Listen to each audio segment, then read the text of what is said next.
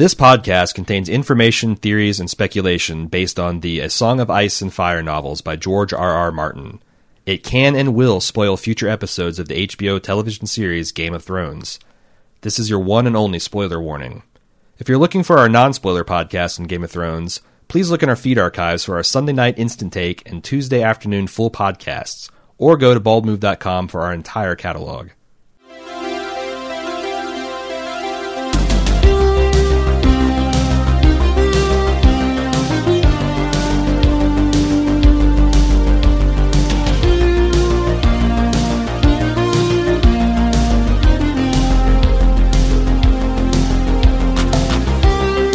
Hey, it's Friday, which means it's time for another spoiler edition of our Game of Thrones podcast. Of course, for the officially unofficial podcast for HBO's Game of Thrones, and we're on Bald Move. Branding, branding, branding, blah, blah, blah. I'm your host, Aaron, I'm Jim. and uh, that's what happens when I have to introduce a podcast. Uh, so we got a lot to talk about. Uh, I'm, I'm starting to find a new post season five format where we do corrections and then kind of like some observations that I made and then s and then emails that fit in with that and then just random stuff. So first up first uh, corrections. There's a corrections thread on the forums uh, that uh, gets made each week, which is I find helpful. Um, first up is Broom Person says Willis. Uh, this is for last, uh, you know, so this is for the episode before because it's from the last spoiler edition. Because Willis, who we see in a flashback, actually has the scar in which modern day Ho- Hodor also has. If you'll recall, I went on a big theory about how there could be some physical trauma and the whole Mister Tan and Right. damage to the Broca area of his brain. Uh, and I did look and found a high sc- uh, high res screen capture, and it is it, it does appear to be that the young Hodor slash Willis has an identical scar pattern that Huh. the, the elder Hodor has. Well, there was that theory. I know that's that's a theory that died particularly hard for me because it seemed like very elegant and deliberate and would explain so many things. Um, but shit, maybe not. But there's more more about uh, the Hodor Willis later. He says also, Aaron, you said something that connected Jon, Dany, and Tyrion. Uh, something that connected them all was that they all killed someone they loved. Well, Jon does not actually kill Ygritte in the books of the show. In the book, she shot off Paige, and Jon finds her. In the show, of course, Olly kills her. Yeah, I, I don't know whether this got lost in a translation of the person's email, but they mentioned that uh, he they, they parenthetically said Jon, uh, while he didn't kill, they he feels personally responsible or f- responsible in some level for her death.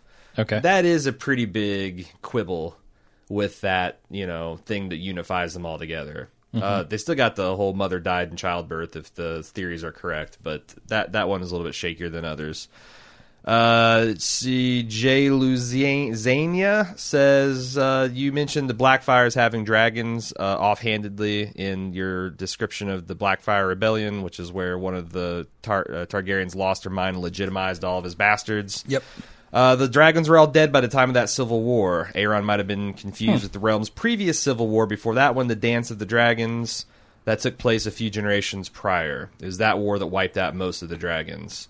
Uh, that's correct. Black the Blackfyre Rebellion happened uh, roughly about uh, hundred years before the the show, maybe a little bit uh, before then. So by that time, the dragons had all died out. How? I have a question for yes, you. Uh, it okay. First of all, pretty easy to get confused on which war is which. I think. And I'm not, Uh, especially an, I'm Civil certainly Wars. not an expert at the, because I just read the Hedge Knight, which starts to touch on some of the players, like some of the the Mm-hmm. that happens kind of immediately after, and you meet some of the big players that are from the surviving. Um, Right. you know, the, of, of the great bastards, but I, and I've read a lot of the win the the World of Ice and Fire, which is the big Uh-huh. leather bound compendium. But I don't set myself up to be an expert at pre a Game of Thrones slash a Song of Ice and Fire events. Right. Uh, second, is there some kind of established like calendar? Can you can you say for sure like what year something took Yes. place in, or is it more like here's where we are right now, and and we relate everything to that? No, the way they do it is kind of like in Star Wars. Um, you've got before Yavin and after Yavin to kind of center Okay. yourself. They talk about BC before uh, the conquering and AC after the conquering. What So is the conquering? Conquering is when the Targaryens came across from old Valyria and whipped everybody's ass in Westeros with Okay. their dragons. And that happened roughly three. We're in 298 to 299 AC at the moment. Okay. So it's approximately 300 years after they landed on Westeros and, and destroyed the Seven Kingdoms. Does anybody talk about like when maybe the last winter was in rough year terms, like BC? I assume it's BC. Yes. Uh, I mean, I've got some rough estimates, like three to eight thousand years ago. But, Wow, But that's okay. that's that's when like um. So the, you're talking about the Age of Heroes, which is where like Bran the Builder, who is an old Stark, Mm-hmm. uh, supposedly built both the Wall and Winterfell. Um, and you know, building the wall seems like that's the last time the winter actually fully came. But Mm-hmm. the way like old Nan talks about it, it's like maybe the last really bad winter is in recent living memory. But on the other hand, like we do know that, that not every winter that comes is a magical winter. Sometimes Right. they just come, they last for several years, and it sucks. Like right at the time of the books, you've had an unusually long and prosperous spring. Like none of the Stark children have were were ever alive at the time of the last winter. Okay. Um, so it's like you got winter with a capital W, and then the winters just come as a result of the seasons, sure. Whatever fucked up seasons that you know. There doesn't seem to be a rhyme or reason to the season. I mean, there's a lot of people that have tried to you know, come up with some kind of solar mechanics Yeah, that I- would make it yeah. would work, like some kind of periodic orbiting multiple stars, or some kind of really weird elliptical orbit, or Okay. It's per- it sounds like it's futile effort. it does. Like there isn't. It's just magic. It's just and it seems like there's Random. some stuff from the So Spake Martin archive where he says it's it's magical. Like Okay. it's not. But but on the other hand, there are. Even though it is a mystical phenomenon, there are real world signs that it's happening because the maesters Sure, at the Citadel have success in predicting when this is the last harvest, and they send the white ravens let everybody know that winter is actually coming. gotcha. Yeah. So yeah, it's it's it's uh, it confounds your efforts, but there's enough there that you kind of want to try. sure. Uh, Trelu from Austin, Texas said, I could be wrong, but I believe Jon actually would be higher than Dany in the list of secession, assuming that there is something proving his legitimacy. I believe the king has children, they come before their siblings, which is why Robert's children, uh, were they indeed Robert's children, came before Stannis. In this situation, Dany equals Stannis, dead Aegon equals dead Joffrey, and Jon equals Tommen. Um, so yeah, that's I, I, I need to remember that core principle is the eldest males eldest children would come before that uh, guy's brothers and Yeah. certainly sisters because Westeros be sexist yo um uh, Jasmine in Seattle, I think, is Ajaz. Uh, it's been a long time since I read Dance with Dragons, but when I read it, I remember thinking it was Mance and the Wildling girls that were doing all the cloak and dagger killing at Winterfell.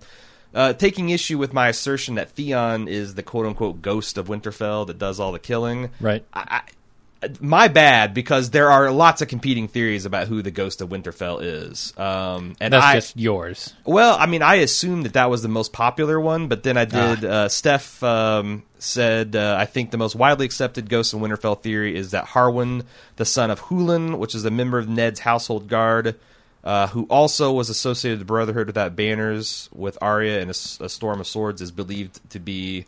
Uh, the ghost of Winterfell and a possible agent for Lady Stoneheart, which is goes into Grand Northern conspiracy stuff. Nicknamed Howlin' Haw- Holland Hoolin. Holland Hul- Hulin? Howlin. He, he got the Howlin' Mad moniker in there, and now nobody can pronounce his name. Uh, in in the Stark's kennel, it's a fun fact that uh, Hullen in fact let the dogs out.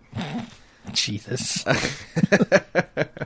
It's it's the uh, gorilla dicks and the dad jokes that people come to Yep. the podcast for. Uh, so I, again, I, I thought that I, I feel like the ghost, the Theon being the ghost of Winterfell is the coolest one, and also you have you know it uh, neatly explains all the psychotic breaks and whatnot, and you know there's people in the books like uh, you know Mance and his spear wives uh, claim to have done some of the killings, but not all of them. Um, I, I don't know. It's I guess it's all in the what you want to believe. But yeah, I didn't really give. In fact, I'm thinking maybe I should actually come up with a Ghost of Winterfell theory cast where I spend 15, 20 minutes to go through all the quotes to support all the different theories. yeah, Um, maybe if they touch on that in the shows at all. I feel like that we are headed for some kind of Ghost of Winterfell plot. Um, Okay. Although maybe I don't know. Maybe they'll just the the Boltons just get their their butts kicked because Roose is already dead. Uh, that doesn't happen in the books. um, I don't know. Uh, let's see. Hef was amused by my faux pas, saying that Ned's father and eldest brother Brandon Rickon went to the Mad. Brandon and Rickon went to the Mad King to demand justice.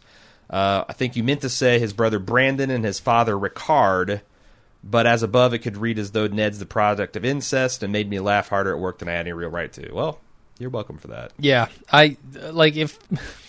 So I appreciate that that's funny Mm-hmm. to a lot of people, but if you're gonna write in with a name correction, just just we know, everyone knows.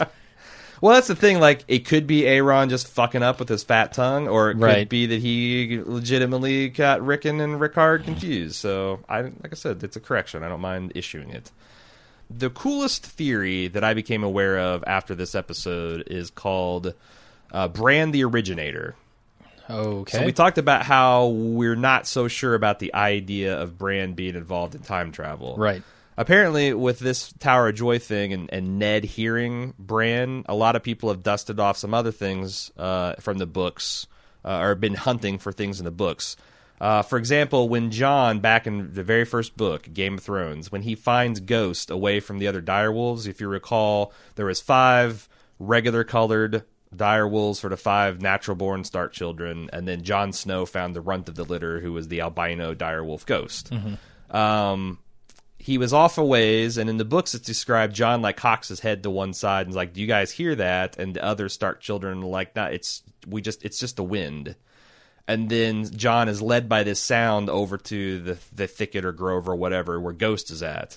Some people are starting to say since the three-eyed raven um, said, you know, when when Bran questioned whether his father heard him, and I was like, well, maybe he heard you, maybe he heard the wind people are starting to wonder if Bran wasn't influencing other events in the books and causing them in like a circular paradox. For example, Right.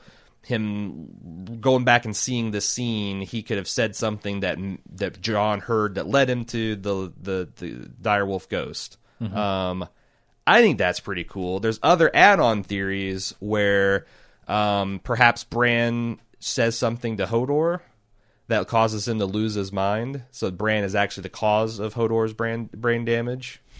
Okay. And then there's an extreme form of the theory, which is essentially uh, the Mad King says that he was listening to whispers, and that's one of the things that drove him insane. And that Bran trying to change the past by reasoning with the Mad King, who started off as a fairly decent ruler by Westerosi king standards, eventually drove him crazy and led to his madness. So it's like one of those things where you can't really change the past, no matter how hard you try. But if you can't change the past, does that mean that you are the one that caused it as well? Maybe. I mean, that's a funny kind of weird cosmic thing. That's like that's basic time travel sci-fi 101. I don't Sure. know that I mind that kind of causality loop being inserted into Game of Thrones. Like something that Bran decides to try will f- and and there's also people that's a great exception. They were kind of pissed at this assertion that Bran's doing any kind of time time travel. They're like he's just viewing the past. He's not he's not going actually back in the past. But my thought is, okay, but if Eddard Stark actually heard Bran call out father, that means that he did transmit information into the past. Mm-hmm.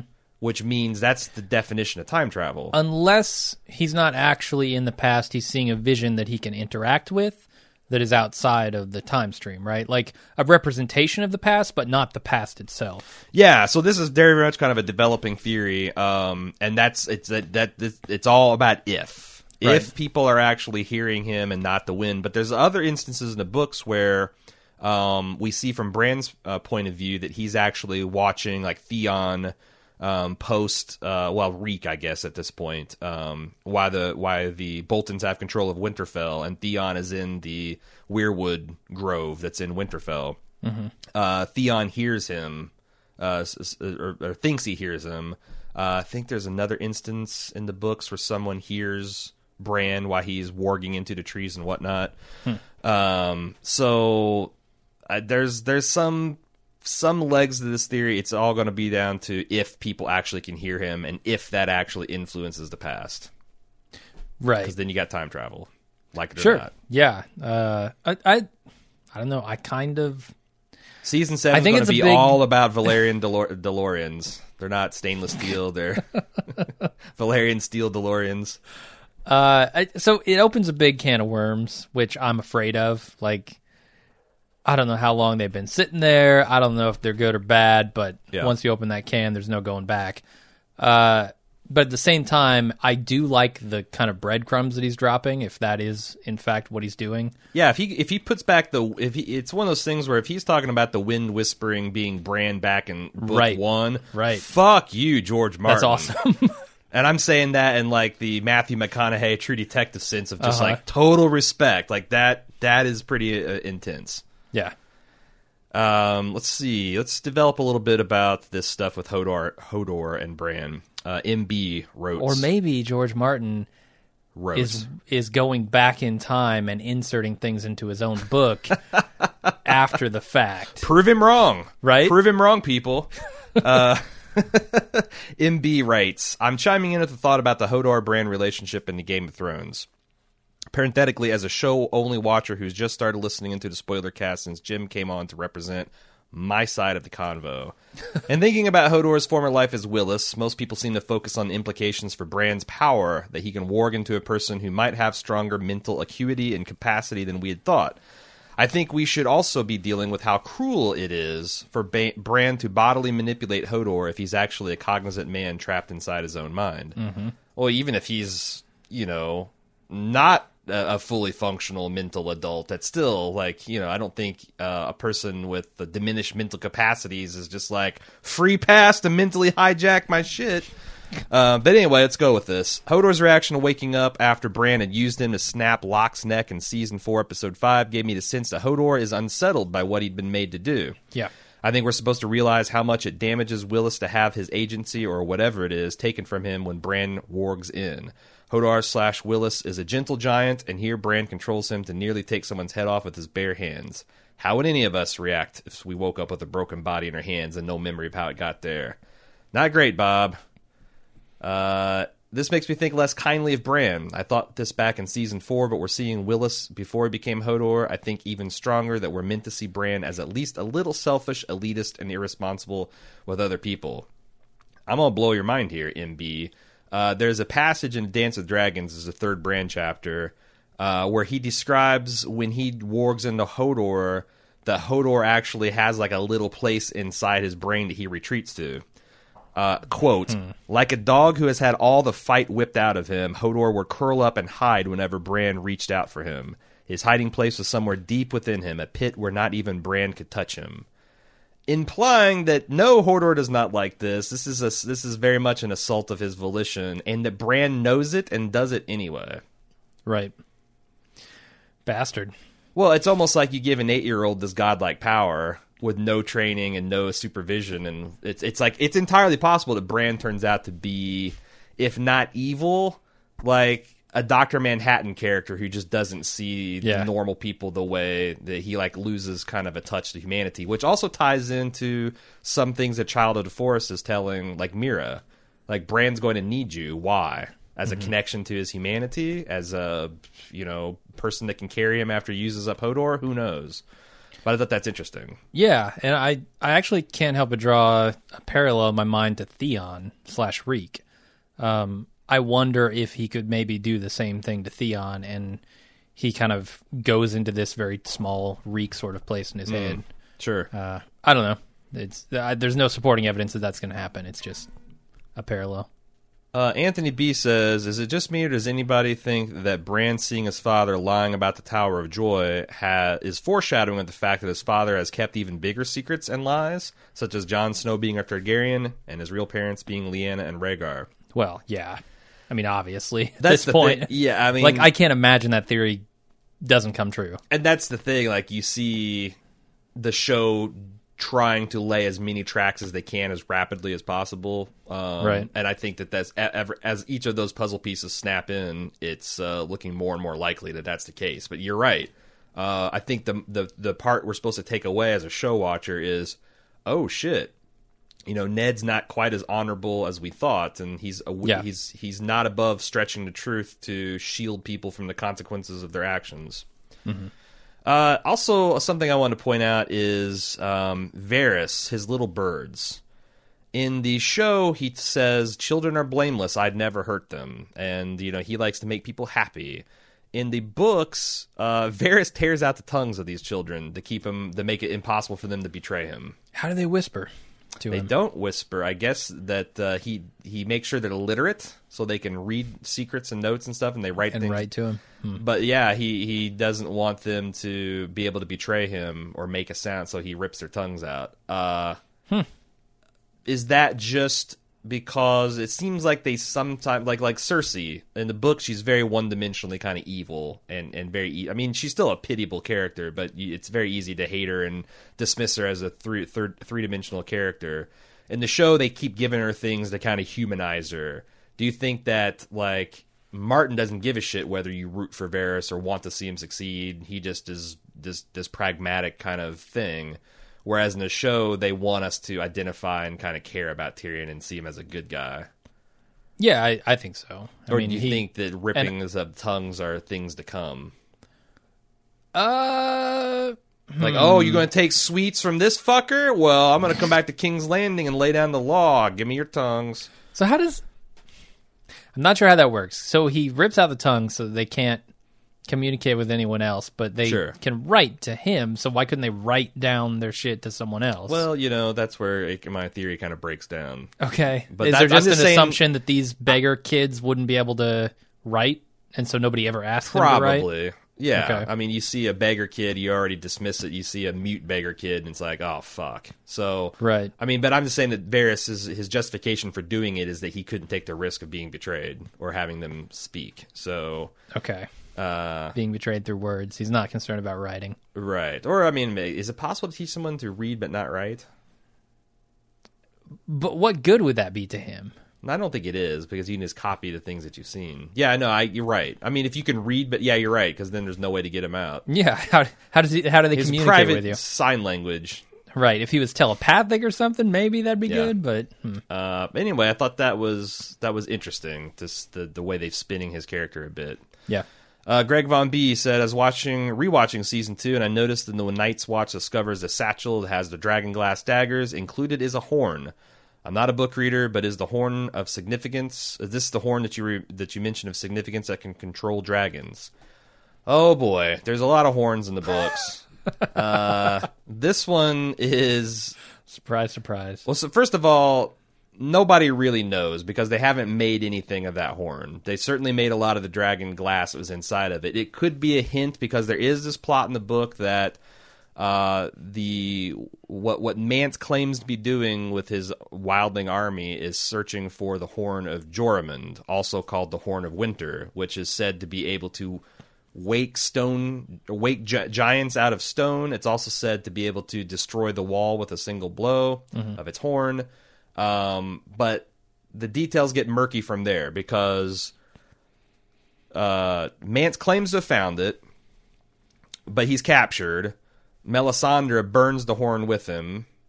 Then Tormund, after it's gone, is gone, admits or claims to say that we just got this, we got this big horn from uh, the grave of an old northern giant, and Tor uh, and Mance was saying that just to kind of like uh, like pretend like he has a nuclear bomb that might destroy you as a as a kind of a piece of leverage, but it was just a fake horn all along. Okay. But maybe Tormund doesn't know, or maybe Tormund's li- lying. But at any rate, the so that would mean that the horn that got burnt by Melisandre was a fake.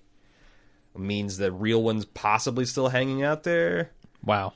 Um, but it's and, and so this could be just a wink to book readers that hey, look, there's a horn. I mean, doesn't match the description. This horn in the book is like massive. It's like eight foot long, like from some giant Huh. extinct ox. Um, I don't know. Maybe it's a it's a giant penis. Who knows?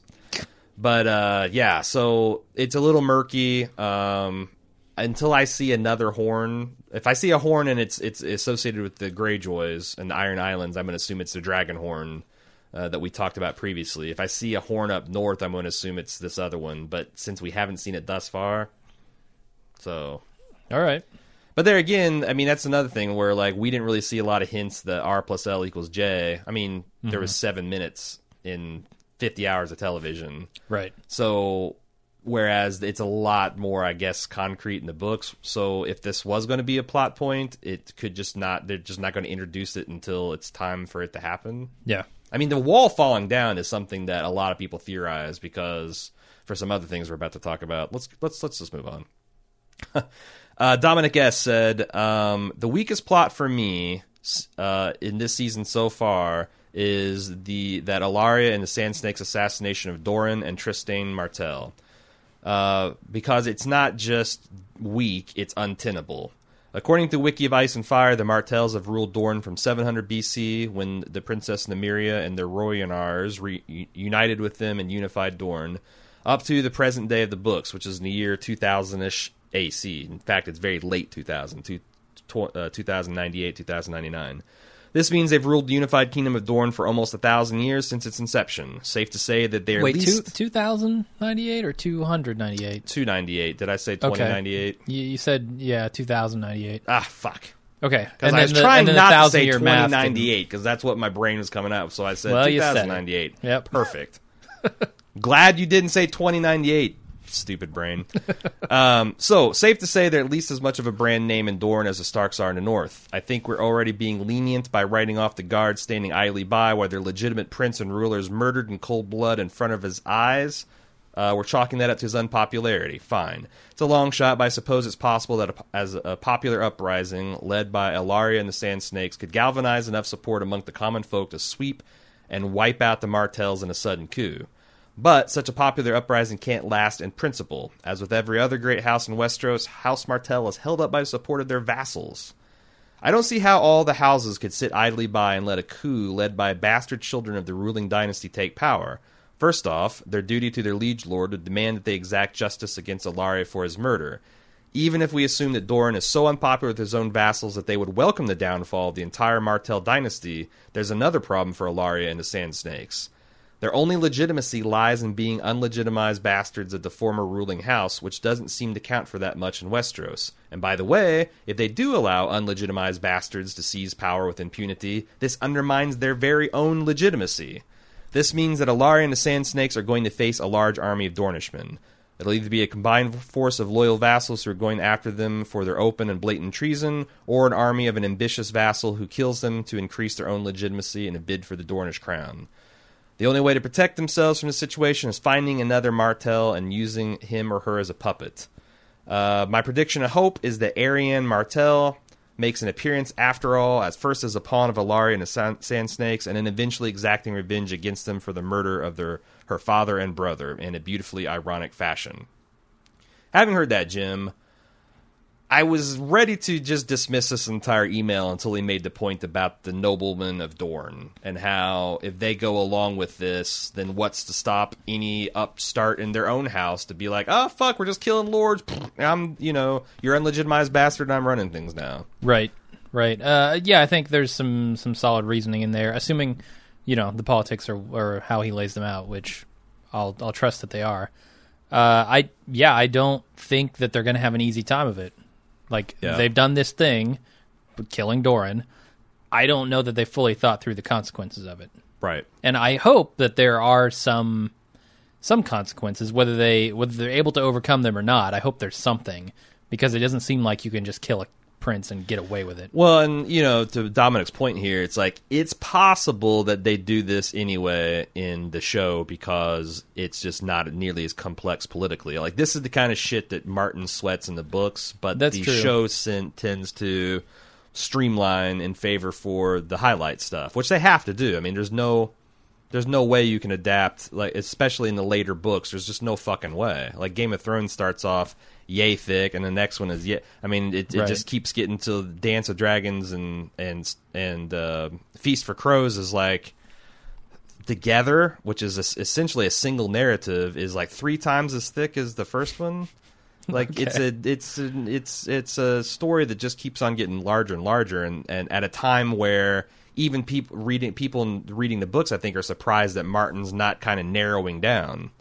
Like you know there's all these new characters and plots and situations so I I think you might Dominic be setting yourself up for disappointment I agree with kind of like the QED nature of your analysis of the political situation but Yeah, the show seems to take a very narrow view of Dorne. Like Yeah. I I've only recall ever seeing this one ruler. Yeah, and it could be that this is a this is a uh, campaign against the all the noble in the show, the no, nobility in the show. That this is a popular uprising. In which Oh, case, man.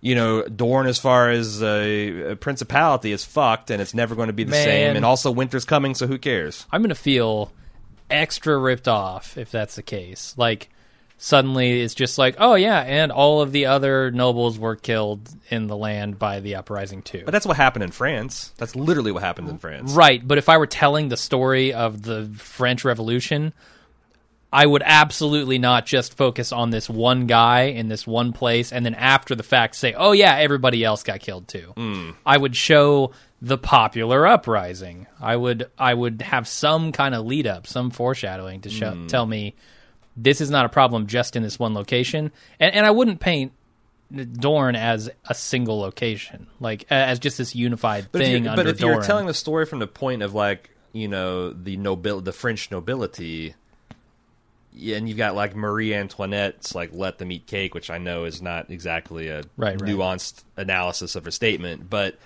I could see them that that being a, a, a fact. It's kind of like no one really saw the sparrows coming until they were setting up shop uh-huh. you know um, but when you think about it it's like oh well i guess that's a logical outcome for a war ravaged kingdom where all the small folk are getting their houses burnt and their crops burnt and there's a lot of people wandering the roads poor and sick and there's these religious revivals like okay it, now that i know the whole situation it kind of makes sense why they're there i But I it felt know. a little weird to me, like just having. I'm, I don't want to be in a position of defending what they're doing in Dorne because I think I I think it's a hot mess. But I do my, too, yeah. My thing is, I thought it was kind of a hot mess in the books too.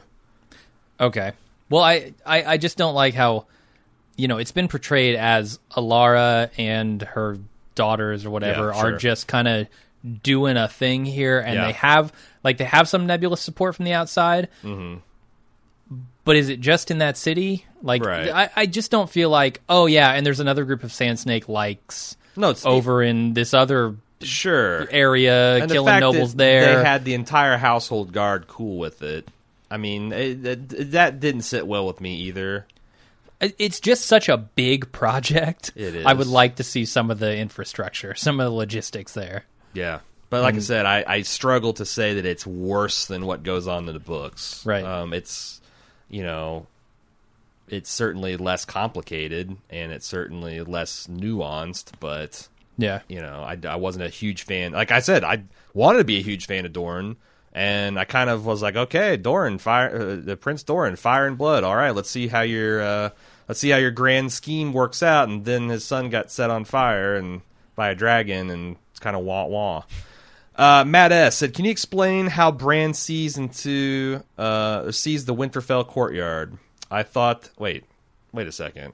Um, I think he's actually asking how can Bran see down into Dorne? Like he buys the fact that Bran can see where Weirwoods can see, but he doesn't. He's like, can he just see anywhere? And in the books, they kind of they, they they go into this, and I'm not sure if they're going to explain it in the show as well. But one of the the the, the lessons that the three eyed raven teaches Bran is that you know the children of the forest carved the faces on the weirwoods as a way to as part of their spiritual awakening. And those eyes are the first eyes that a green seer learns to master because they're the easiest. They have the most direct connection. Mm-hmm. But in time as your your strength and skill increase you can start using mini eyes. Like you know it's it's uh, people take it for granted that three-eyed ra- raven can see through ravens, and maybe he can see through every living thing. Um, but no, it's not just the weirwoods. Because if that was the case, you'd be blind, completely blind down south. Because Yeah. one of the things that the Andals did when they invaded and brought in the Faith of the Seven is they started cutting down all those troublesome weirwood forests that people were worshiping. So it's very rare to see them south of uh, the Neck, which is kind of like the middle of the peanut that is Westeros. Uh, let's see. Evan G says you're discussing the fairy tale incest ending with Jon Snow and Daenerys ruling together as king and queen when a, si- a song of ice and fire comes to an end. Do you think that Daenerys will rule as queen and then make Jon Snow the warden of the North, essentially bringing the entire entire Westeros under the rule of one family, i.e., the Targaryens? While the Targaryens continue their cousin fucking traditions, uh, continuing their cousin fucking traditions would make sense. I'm wondering if the entire book series is supposed to come full circle, starting with the Targaryen rule coming to an end, the whole of Westeros and chaos, and ending with magic and dragons returning, with the Targaryens ruling once more. Yeah, maybe. I always, I, I think, I don't know, but I see if I was going to go the full fairy tale incest ending, I think, and and keeping in mind the this version of a song and ice of of ice and fire, it makes sense to have Dany being the queen of the South, and then Jon returning to the Stark way of having being the king in the North. But it's a joint rule because they would be married and in love and making incest babies. Um, but I always thought that that would be kind of that would also be a, little duality. You have this king, this wintry king of the North. You got this summery, fiery queen of the South. I mean that makes sense. It's a little saccharine, but it does make sense.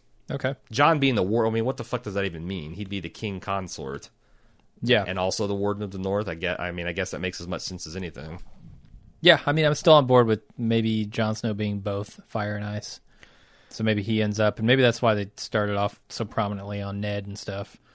Uh, but who knows? Who knows? Uh, Jim from Pasadena has a book complaint, uh, which was echoed several places on the internet, and I got a couple in my email bag. So they just crap all over the classic scene where Arthur Dayne, the knight who knighted Jaime, fights with Dawn, the Sword of the Morning, or was that all bullshit in the books? And he actually fought with two swords. What? I can accept that Howland Reed acted dishonorably and Ned has been covering up for him all these years, just adding to things that Ned has been covering up, which is actually a nice wrinkle to the story. But screwing with the details of the books like this becomes problematic when they don't have the story of the book to explain the changes they're making. Are they artistic license or something that have, we have been misled about in the story as readers and will eventually be told the truth about in the book?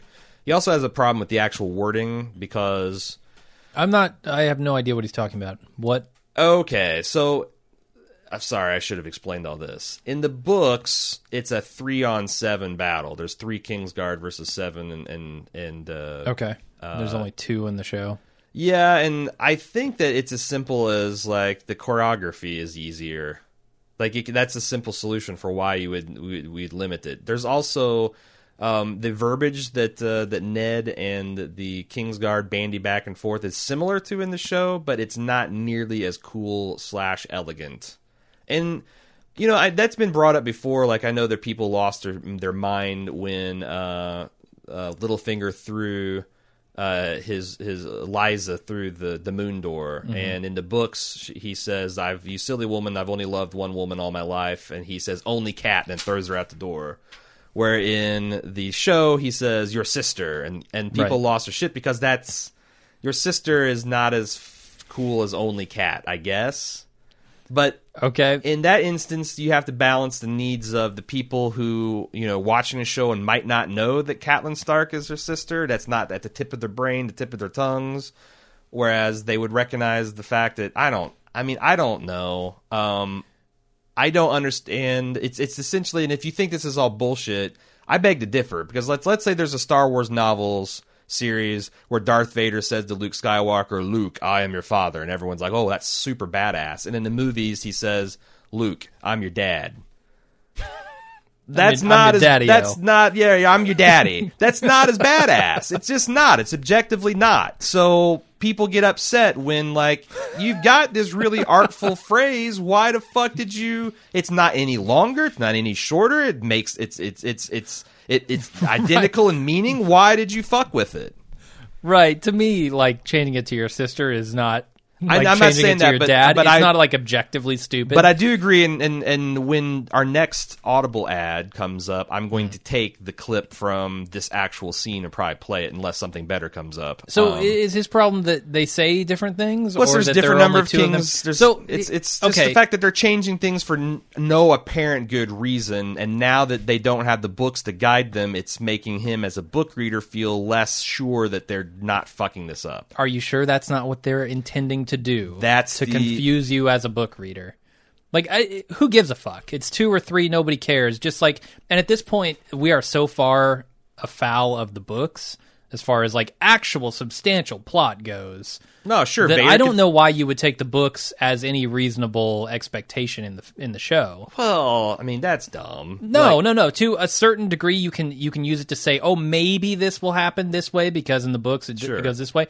But fucking Roose Bolton is dead. Fucking like ten I- I people think are dead who aren't that dead. That's what's going to happen in the books. This is being straight. Like I, I so okay. but let's if you assume that Roose Bolton would be alive at this point, you'd be goddamn wrong. But what I'm saying like, is, I think what the, show log- is a different thing. Yes, but the logical end of your argument is that anything could happen in the show, and that can't be true. Or else, Right. I mean, I, I speaking as as a book reader who That's but that's only the extreme end of that argument. That's not that's not a nuanced approach at all. I know, but I'm saying in between the you have to follow the book slavishly versus anything Right. goes is the great debate about what particularly strikes your ear as wrong. Like again, exactly. Luke, I'm your daddy.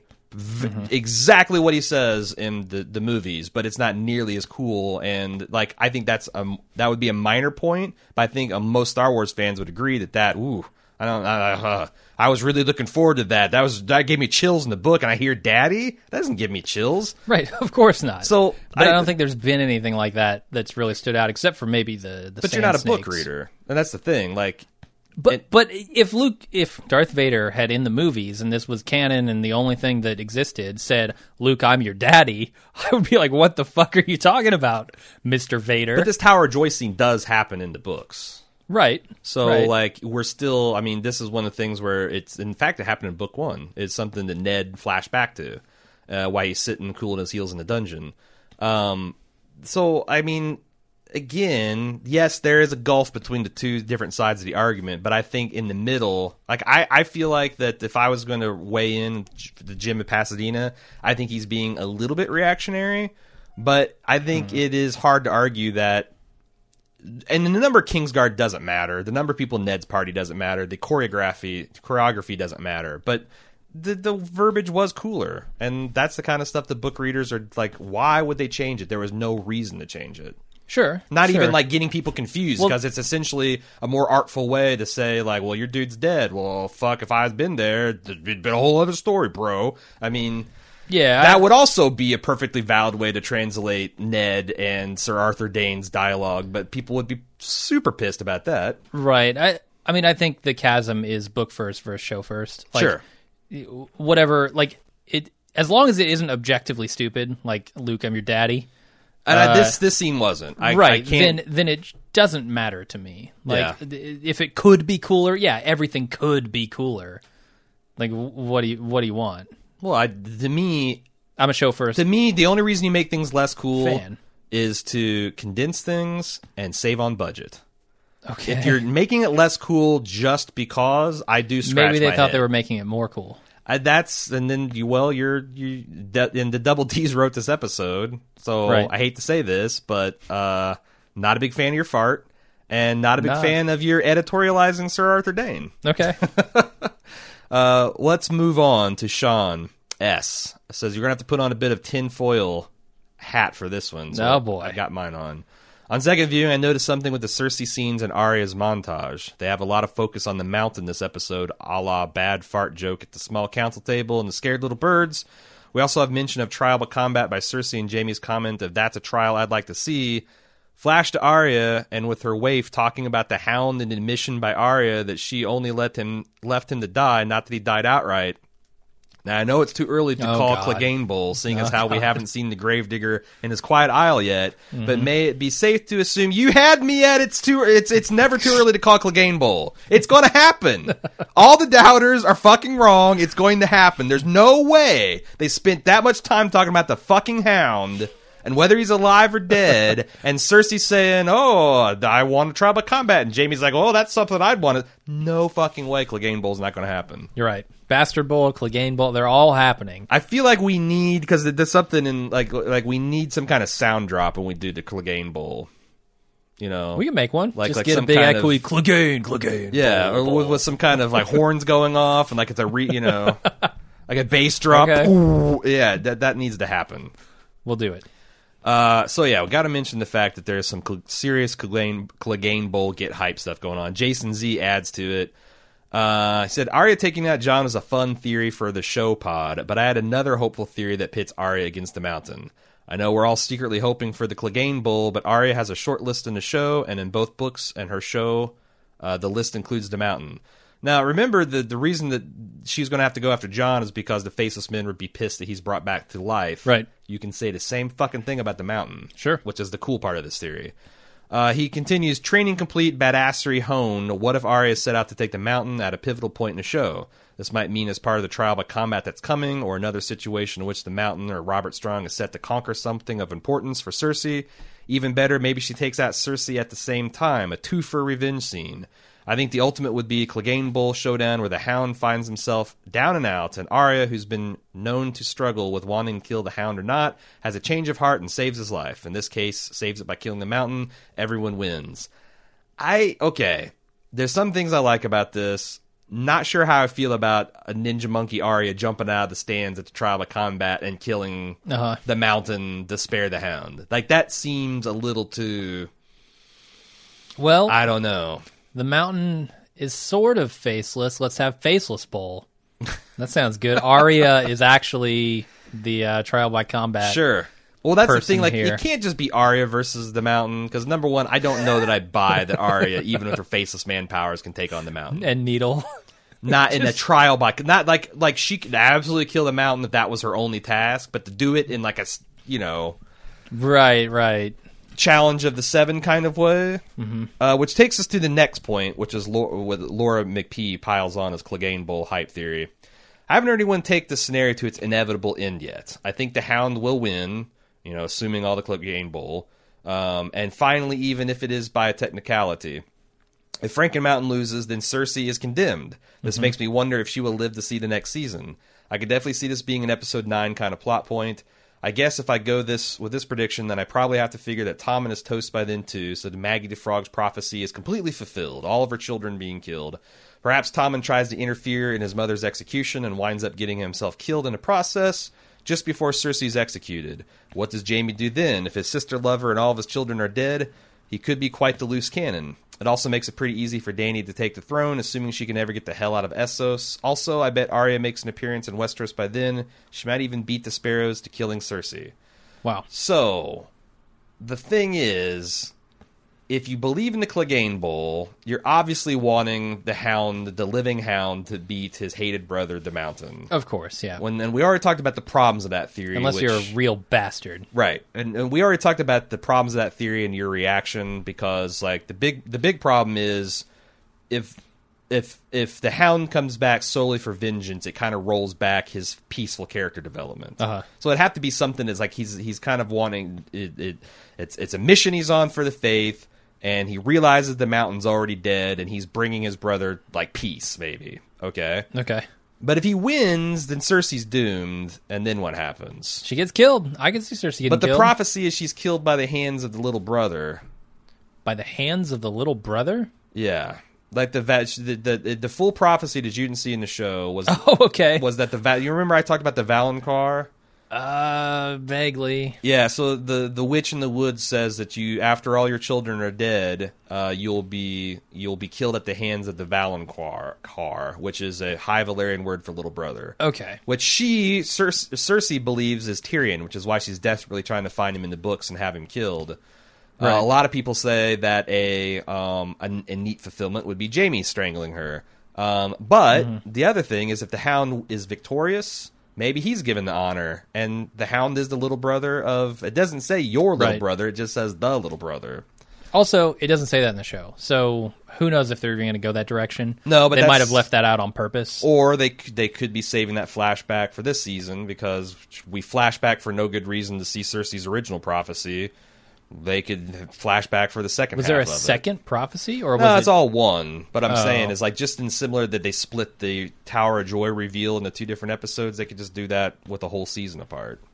Uh, I suppose so. I that's what I'm saying. Like I'm not really fighting for that, Yeah. but the Hound could strangle her to death without the prophecy in the show, and it'd still be cool for us book readers. And that's probably would that would also indicate that that's probably how it's going to go down in the books as well. Uh, also, let's just say this is a crazy old witch in a a straw house. We don't know that this prophecy is actually coming true, right? And that's true Like about it all It could just be literally her fear is the It's point. this, or it, and it's a self fulfilling prophecy. The way she's Right. raised her children So and nothing- herself is is bringing about this shit. right. So there's nothing that says Tommen really has to die. No, But if you think that the prophecy is going to come true, sure. Right. How how would he die? Yeah, and it, it's it's the lines blurred because we have prophecies that appear to not be fulfilled and, and in fact are false. We have prophecies that appear to be true and are fulfilled. We have things that are true after a certain faction. We have real magic powers and we have false. Ma- I mean, mm-hmm. you could do anything as long as I guess it's cool and it, and people think it makes sense. Martin can probably get away with it. So, but all those things, you're right, are, are on the table. Uh, let's move on. Oh, there's one last uh, Gregor Clegane Clegane Bowl kind of thing. Uh, Jonas M says, "What theories do you have around the true makeup of Robert Strong slash the Mountain?" In the books, I'm pretty sure his skull is sent to Dorne as a trophy. Though in the show it doesn't address this, I still think it's interesting to ponder whose head could be under that helmet. What if it was Robert Baratheon or Tywin Lannister? Highly unlikely, but I'm pretty sure Qyburn was given the green light on any means necessary to finish his work. Your thoughts? Now, Jim, this isn't a show question because in a show it's pretty fucking clear that it's just the mountain's head. Uh, I think so. But the- or could it be a fake direwolf head under there? Is there any chance that the head is too small to be a real direwolf or the mountain and they've had to replace it? Oh, they had to cut the snout off. That'd be a freak show. Oh, uh. So I that is another p- popular speculation. You joke, but the fact that it's Ned or it's Robb's head, Robb's head? yeah, Oh my god. because it's like they we know it's cut off and Right? Where'd Yeah. it go? Uh, but the, so so they, they supposedly sent Gregor Skull to the Dornish to pacify them as like they they that the the their sister's killer has been brought to justice after a fashion. Now that could be any large dude's head, but there's also a, a okay. passage in the book where where Bran is green seeing and he sees. Um, what we later find out to be an allusion to the mountain. It's this giant figure clad in white enamel, which is the the the the um, the armor of the King's Guard, and his visor lifts up, and just blood, like sh- the Shining style, pours out of this helmet, and it's just a it's a black inky expanse. It's just shooting blood, which some people think that because in the show he's wearing a full face visor, you like can't literally see his face. That he might be headless in the books, which is fucking cool. I wish they could have pulled that off in the show. Right. Um, but yeah, I mean, I don't have like I've I've heard theories with Robb, although Robb's head might be accounted for now that I'm thinking of it. I've heard theories that it's um, uh, uh, Joffrey. They've, they've had a couple theories that it could be Joff's head. It could be some other unrelated. It could be Tywin. Some uh, usually those theories are along the lines of, oh man, when he finally reveals who it is, fucking Cersei's going to shit her pants, kind of like Schadenfreude of like how she'll feel about Right. that after authorizing all this.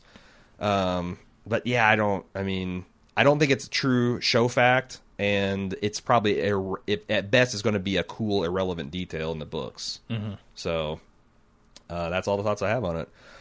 Hey, I want to take this opportunity to tell you about our club at club.baldmove.com. Uh, you go there to tell you all about it, but the upshot is you, for as little as a buck a month, you support Bald Move. You get all the bonus features. We're, we don't have tiers. It's like five dollar premium platinum support. Ten. And if you want to give us more, bless you. This is blessings of the seven be upon you. But but you can you can squeak by for a, a, a- as little as twelve bucks a year. You get all of our bonus content, including video recordings for podcasts. Now, what's cool about that is if you cannot wait to talk to someone about Game of Thrones, you got no one else in your life.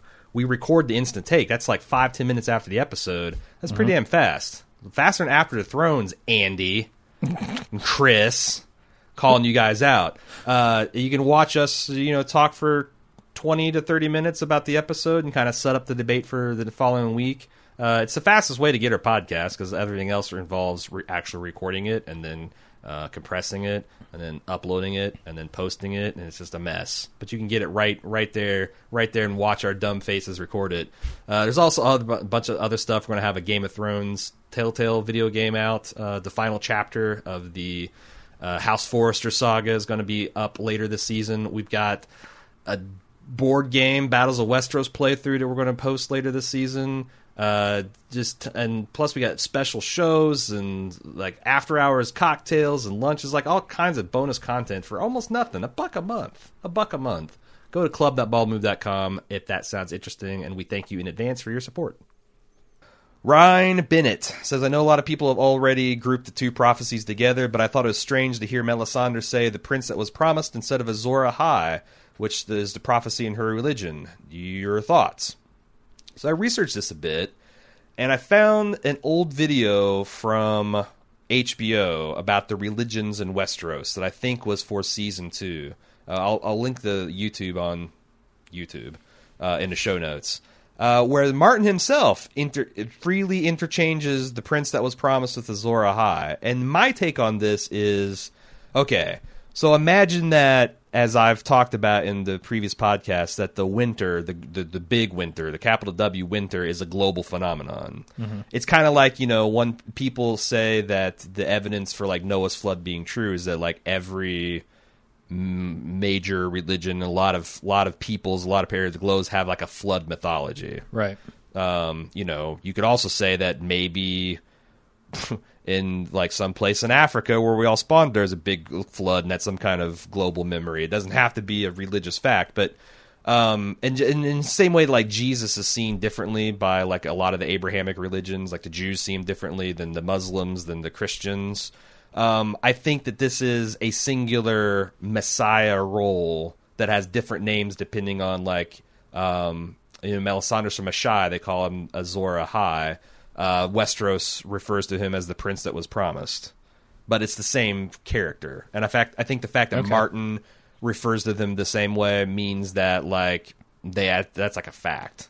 That's yeah. like a uh, the word of God kind of fact. It's in his head canon. Yeah. Certainly. So, and it, it doesn't throw me because like Melisandre's talking to a person who is raised in Westeros, and they know that pro- that prophecy is the prince that was promised. So, hmm. I, it didn't it didn't bother me. That that, but that's the way I, I, I see it there, Ryan. Gerard M. What are your best guesses on who's running the Sons of the Harpy? I'm guessing it's Daario in the show, anyways. It's still not clear in the books, and here's why. Hizdahr, one of the other suspects, Hizdahr, which is the former husband of Dany, uh, is now dead on the show, so it can't be him unless things are completely different in the books. Two, he double crosses his allies from the first time we meet them. Uh, he actually cut the heads off his commanders and gave them to Dany as a way to turn turn cloak. Right. Uh, he knew where to find the guy that was hiding in the walls last season, and in this episode, we learned that they're funded by the Masters and other cities in Slaver's Bay. Which major character in Essos has been in touch with these communities in recent episodes? Daario. If you recall, Daario was returning from like some kind of tour of the area uh, last season. So what mm. if, when they rescue Dany, Daario tries to kill her, and Jorah ultimately redeems himself by saving Dany from him? What do you think, Jim? Uh, that could be. That could be. I it. He's a smooth operator if that's the case, because I'm not picking that up from him. I mean, I, he could be very much a land going back to Star Wars. Well, uh, a Lando Calrissian type. And hasn't he been giving her kind of bad advice along the way? It, but everyone has. I, and that's the thing. It depends on your point of view. Like, right. it could be advice that he legitimately has as a person who was born into the slave trade as a pit fighter.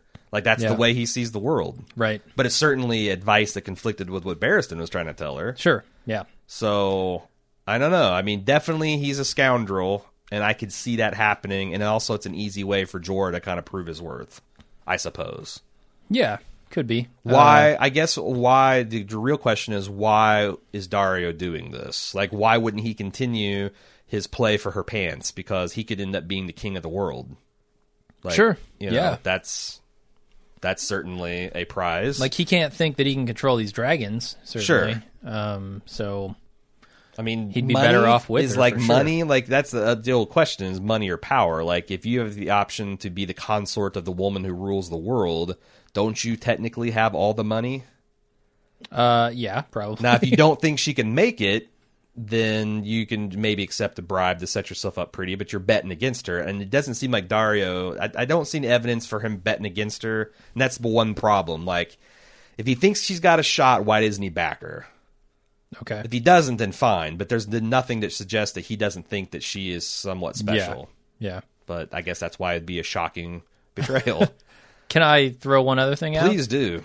How about whoever hired Daario and his thugs initially, his his uh, mercenaries Yeah. in the first place? The second sons, I think they're in Dany essentially came along and stole them uh, Sure.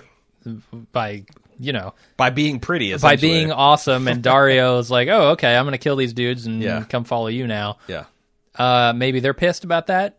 Was was it the slavers in? Uh, what is it? What was the first one? Astapor? No, I do Young believe. Kai? Yeah, they they the, one of the cities. Maybe it's young. I can't. I honestly can't. I, I, uh, I can't keep them keep them separate. But yeah, they did hire to keep them uh, from to keep her from conquering them. Right. So maybe maybe they're just pissed now and they've been regrouping as she's been away. True. Because I mean, it has been a struggle for her to even keep Meereen under control, let no, alone yeah. But- these other cities. So I don't know that there needs to be like an inside influence in Meereen that's doing this. It could be the outside, mm-hmm. just like Varys found out this episode. Yeah, I still don't. But you're saying that they'd be paying Daario? Uh, no, no, no. Oh, okay. that they that they would just be organizing the Sons of the Harpy. Sure. Yeah, yeah. Because you know they have motivation, and it's I think it it's effective demonstration of how little control she has in the region at the moment. Yeah. like she's just you know she did all these things that she thought was gonna set things right in the area, Yeah. and they did momentarily, but And, Martin's razor would suggest that the the thing in the book or the thing in the show that Varys discovered is a fact and it's plausible, and we're just going to go with that. Like this is just a foreign, you know, that that the, Right. the, the, the these foreign powers are financing the old masters to rise up against Dany. yeah, I mean that's that seems to be the straightforward reading of it. Yep. Uh, Back in Five says, since we're finally seeing more of Sam and Gilly headed to the Citadel, or at least Sam is heading there, are we going to learn more about the shenanigans going on there? Part of the intrigue in the book parts about the Citadel comes from the fact that Jaqen and the Sand Snake Sarella uh, is there. Sam's a POV character in the book, so is it a reasonable inference that what happens at the Citadel is significant? Fuck yeah, it is. I I mean, would assume so. and that's like that's why I was kind of worried about them fucking up the sand snakes because I only care about the sand snakes insofar as they do something cool with the citadel. Um, and the fact that Martin makes it very clear, if you're a clever reader, that Sarella is there because there's a character that roughly meets matches her description. Uh, uh, um, you know, granted, it's a gender bend, but she was also kind of described as a masculine warrior type. Which we see, like the eldest of the Sand Snakes, kind of fits that T. Okay, Like she cuts her hair short and wears some armor, and you know, rubs some ash on her. She she, she could pass for, uh, all right. you know, she could do the Joan of Arc thing. yeah, why not? Totally. Uh, or even the uh, Arya pulled that shit off too. That's true. Pretending to be a boy. So, but yeah, essentially, it's it's the person's name spelled backwards. Like you show up at a place, you know, with your shave, with long hair and fake boobs, and your face shaved, and you're mm-hmm. going by Midge. Yep. I'm calling bullshit. I'm saying you're Jim. Don't people bullshitting me. But yeah, no, I mean, not and not, not just that, but the shit that Sam's already finding out. They're like, there's these crazy magic candles that have not been lit for forever, and now they're lighting. And there's this sorcerer, um, kind of uh, magical uh, maester that's kind of getting his own following and recruiting Sam. Like, definitely, whatever Sam learns at the Citadel is going to be relevant to what goes on in Westeros. So Yeah. that's one of the more exciting things about the season because most of the other shit it's like i've known i just wasn't 90 i wasn't 100% sure Right, and if it wasn't going to be relevant, they would have pulled like a a, a Rickon or a yeah or a Gendry Yeah. sort of thing with him, and just not shown him. sure Like Yeah. let it let it fall to the wayside for three seasons. uh, moving on to nat this theory popped up uh, on my facebook feed i'm not sure if you talked about it before or not is the high sparrow actually howland reed in disguised sounds dumb to me but i'd like to see jim's reaction now that we've arrived at howland's appearance in the flashback Ugh, so if you consult the archives that i some rough years on that guy. So if you consult the archive that I, that I put in all the show notes for the spoiler podcast, you'll see that I actually did cover the theory about whether Howland Reed is the High Sparrow. huh. And here's the things that ha- I'm going to just r- briefly recap uh, because if you want to hear the whole deal, it's in the archives for a reason. But it's essentially the fact that the the descriptions of Howland Reed and the descriptions of the High Sparrow are very similar, and that Almost as if they're written by the same person. well, not only that, but like that's something that Martin does a, surprisingly a lot in the books is have one character masquerade as another character, which is why you have all these horse shit. You know, Daario is Euron Greyjoy, and Daario is Benjen Stark, and Benjen Stark is the you know it's like you because he does that enough to an annoying degree that like he kind of like you can't shut down any speculation. It's like mm-hmm. oh, if these characters have physical similarities, then oh, is he doing it again? So he's got like prominently they talk about the fact that Howland Reed goes around barefoot, like that's one of his defining features. And they talk a lot about the High Sparrow being barefoot and how gross and nasty his feet are. Okay.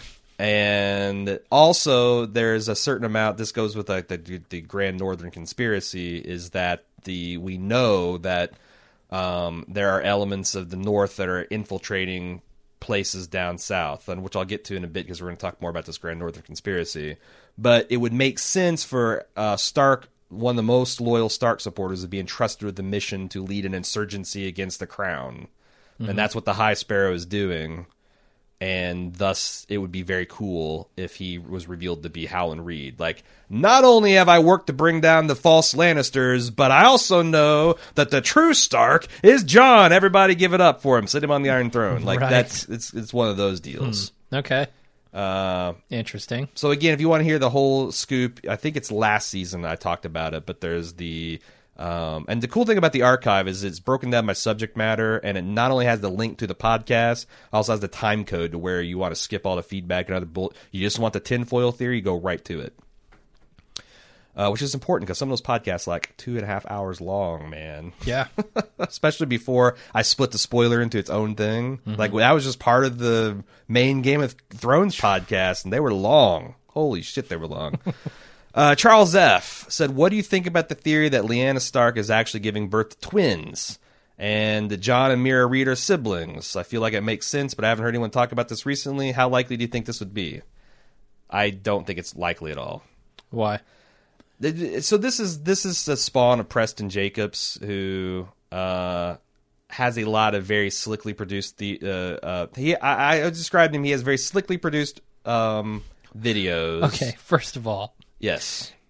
is this guy's name the spawn of Preston Jacob, or is his name Preston Jake? Like, is he the son of Preston Jacob? He, no, he's the spawn of Pre- Preston Jacobs was way worse. He's the no, no. I, I said no. Okay, his name is This theory is the spawn Oh, of Preston Jacobs. okay. Gotcha. and Satan. It's also the spawn of Satan. Uh, he makes very slick the, uh, videos Mm-hmm. that give you these like, oh my god, this is so fucking cool vibe. right. And that's where my position was, and probably still would be had I not run a podcast where someone ex- asked me to talk about his theories. Because I want to go through in the books and start looking at the things he cites. Mm-hmm. Holy shit, cherry picking Right. and how he does like he likes to find one or two flaws of the main theories and then say well then that means r plus l equals g j is wrong it's actually r plus l equals uh you know j and m meera and jojen or jon and meera but the thing is is his theories have so many more flaws than the thing that he picked that made him go off from the main shoot anyway Right. and he does a lot of like uh, extra textual analysis. Like this is patterns we see in this other literature, therefore J- Martin is doing it too. And it's like that shit. Like when you actually start to try to make the pieces fit together. And I'm not trying to start like a fucking war with this guy because like what he's doing is cool and it's making a lot of people happy and he knows a lot about the source material. Like I kind of thought maybe he was a flim flam man and then he did like a ask me anything on the ice and fire subreddit and I found he actually held his own on a lot of stuff. So Yeah. uh, I have respect. I just don't buy any of his popular theories. They, Okay. they like if you try to sit down and, and look at the, the original text and everything around them, and then ignore all the other hints about the other theories that they're competing against. It's just really hard to say them with a straight face. Here's here's what I find troubling about trying to be a YouTuber, a theorizing uh, YouTuber, Yeah, is that the internet has already figured out probably the most likely of the theories, Sure. and all you can do is spout them, Yeah. uh, back out, shit them back out in a slickly produced format. sure. Uh, unless you want to try to branch out, but then most likely you're just making shit up because Yep. you are but one person and so how likely is it that you're going to find the 10 most compelling theories? They're all that everyone else has missed. Yeah, it's it's ridiculous. So that's that's uh that's pretty big. But when it's drawback. been five years since the last book comes out, sometimes ridiculous looks sublime. Uh, and Yeah. you can get a Yeah. couple million people to watch your videos. Sure. Which, not hating. I, you know, I just I, the last thing I want is like someone to see like, hey, Aaron's talking shit about your and like start this big. Although maybe that'd be cool. and speculation is fun. In fact, I take it all mean- back. Preston Jacobs, you're the fucking worst. but the spawn of Preston Jacobs. I hope Jacobs, you do a 15 fuck. minute video about bald move and how we're a bunch of fucking dumbasses. Be a fate worse than death. and I hope it gets a hundred million Yeah, clicks. yeah, that'd show you, you son of a bitch, with your bullshit theories. Take that, Mister Jacobs. But honestly, it's fun to speculate, so I get why people. Oh, and this, I'm the 'cause guy. we do it here, Yeah, and I'm the guy who's like, oh yeah, Roose Bolton's a vampire. How cool. right? And Tyrion's gonna ride a dragon to Westeros and Yeah. kill uh, Cersei. yeah, my only beef was like when I went to go, I, I could, I would either just regurgitate his video, Right. and ignore all the problems with it, or spend three times longer talking about all the ways I didn't think it would be true, which I actually did. Yeah. I did that for one of his videos. It was like a takedown thing rather than a here's a theory and why I think it's cool. Uh, anyway, let's see. Uh, Virgilio in California talking about the Ghost of Winterfell plot. Can they respin this subplot with Rickon committing all of the Bolton murders? And this retelling, Rickon would have been discovered his own warging abilities and thus use Ramsay's own dogs to do the killing. Uh, I also got some. This was just a representative example. Lots of people suggested that Rickon might be the ghost of Winterfell. A few more suggested Asha because we know she's a stone cold killer. Could be the ghost of Winterfell. Okay. Um, yes, because it seems like I don't usually like to talk about the previews, but what the fuck? The previews show Theon going to his sister right. on the Iron Islands. So Theon being the ghost of Winterfell doesn't seem like it's lining up with where the show's going. No, he's going home, home. It's also possible that they're not going to do the Ghost of Winterfell. They're just going to skip to the war at Winterfell, hmm, and someone's going to lose, and someone's going to, and there's not any, any of this inside fighting, which also means a lot of the Grand Northern Conspiracy is going to be less conspiracy and more overt. Just fuck you, we're going to war. Right, right. The conspiracy will be, you know, just all climax. Sure. Right? Like, it's been there, and then Yeah. now, boom, it's Yeah, happening. Yep, it's it's now the the the noose is uh, tight around your neck, and you're already swinging before you know it. Yeah. Uh, Daniel J. from Detroit says, I've often wondered if the term many face God is a euphemism for coins, and that the faceless man's ideology is thus a non ideology of assassination for hire. In other words, if they are principled about not having principles and money is the only thing they respect. Arya's entire story seems to be set up for a single meaningful assassination, and the best source of money to pay for that key assassination at this point is the Iron Bank. Makes me wonder if they will take a hit out on King's Landing now that they've welched on their debts. Could you see Arya ass- uh, assassinating Tommen, fulfilling the prophecy of Maggie the Frog, and then taking Tommen's face and posing as the king to further some amazing plot point? Whoa, whoa, whoa. you went a little crazy at the end there, but Arya assassinating Tommen for welching out on the, the crown's debts? Sure, I could see that. I, all right. I also don't know that I agree with your faceless men uh, euphemism for coin. That's a really cool concept in theory, and it would make them like the Scientology of Westeros, where the people on top know it's all about the money, but the you know the people that are that are the foot soldiers and and are, are they they think it's like this big religious calling. Right. But that's kind of cool too. Yeah, it's it's interesting that they are headquartered in the same city as the Sure. Iron Bank, uh, and that that's you know their the coin was what got her over there in the first place. Sure. Like there's, I mean, that's their sim. That's their calling card, right? right. There's something to that. Maybe maybe it's Jack and Miscavige. Maybe that's his last name. All I know is Daniel is like Change it to Hagar after. he he's like he's like two he's he's already got two minutes of a ten minute Preston Jacobs video. So you take what you got in this email and and you add a couple more. So I just gave you a free one. Their their calling coin card is a coin. There you go. Like there you're four minutes into oh it. man, you got can you imagine the minutes and- YouTube video with a picture of a coin spinning? Sure. for four minutes while you explain it. Oh, Get- yeah. Start your account right now. The spawn of Preston Jacobs. Do it. Spawn of Jacobs.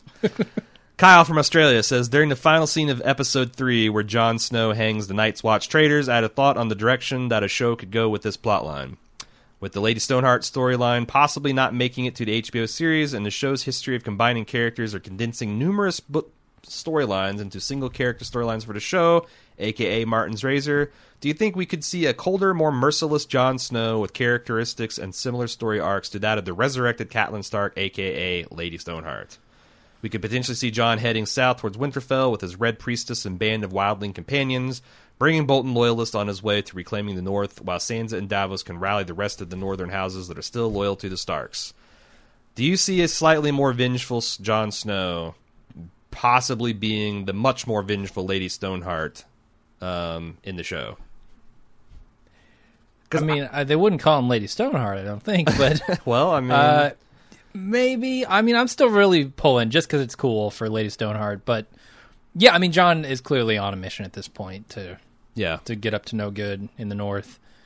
Uh, actually, to get up to good in the north. Mm-hmm. So, I, I, I assume we've got a big clash at Winterfell coming very soon. And I guess it just comes down to how you saw that final scene because I did not see that as Jon excited or vengeful at all. It was very much of resignment and sorrow, and I don't even know if he did it except Huh. for it's he knew it needed to be done, and he believes like his his father or I guess uncle before him that the man who sings that that that uh, the man who uh, gives a sentence swings the sword. Right. Which, by the way, oh my God, there is a couple of pedants on the subreddit talking about how they couldn't believe that Jon hung people instead of beheading them because that's not the Stark way. Yeah, he's not a Stark, A. Well, it's true. Uh, Not fully one, anyway. no- not not yet. He's about to become one, I think, Uh-huh. pretty soon. a, Uh, tar- a, tar- a, a Tark. Right, and, and Stargarian. what's the Night's Watch way? Because that's what he's doing up there, right? I mean, he's behe- I mean, that's the thing. He's beheaded before. He and- has, But that's the thing. Like, I don't. you don't have to uh, just because you behead once doesn't have to make you behead all the time. yeah.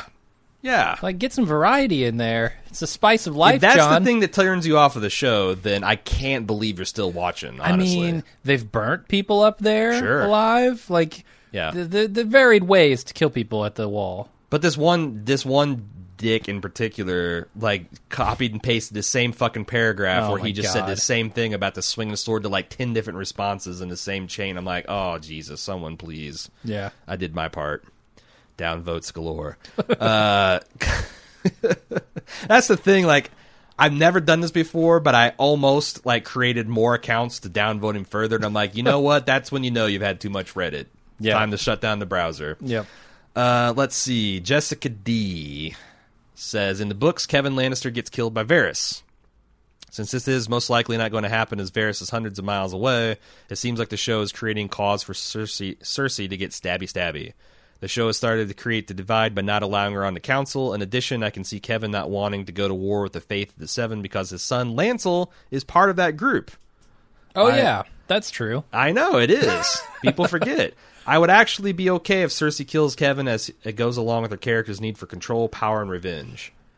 Uh, what's your thoughts on this? Yeah, I mean, I, I don't know if she's speculating that it has to be Cersei's own hands. Uh, she'll probably send Oh, yeah, it could be a cat's ball. Robert or the you know. sure. Yeah. But sure, I I think she definitely could. Uh, the thing I, I guess.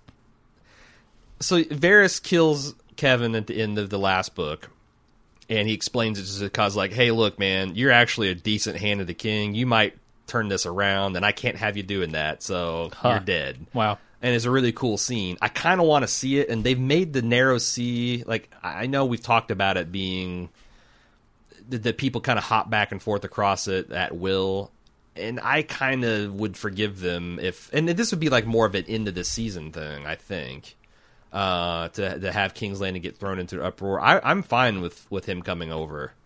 Like it can it, it can be implausibly short amount of time. Like if they need Right. to warp time and space to make that awesome scene happen, I think it's I think Cersei's completely like the way you line it, lined it out here, Jessica. This makes a lot of sense. I'm just hoping that we get to see Varys put the crossbow into his guts, the bolt in Uh, his guts. I, I've got another option Maybe it was you. poison. I can't honestly remember. Eh, Varys has his ways. Yes, he does. Uh, another option, a guy who is a lot like Varys, uh, and is closer is Littlefinger, and he Ooh. has access. No Right, one he can suspects get the back Littlefinger. in, no problem. Yeah, Uh, maybe he could do it he's got. for the same reasons, roughly. Right? yeah, Like I'm trying to take down the Lannister thing for Sure. my own reasons.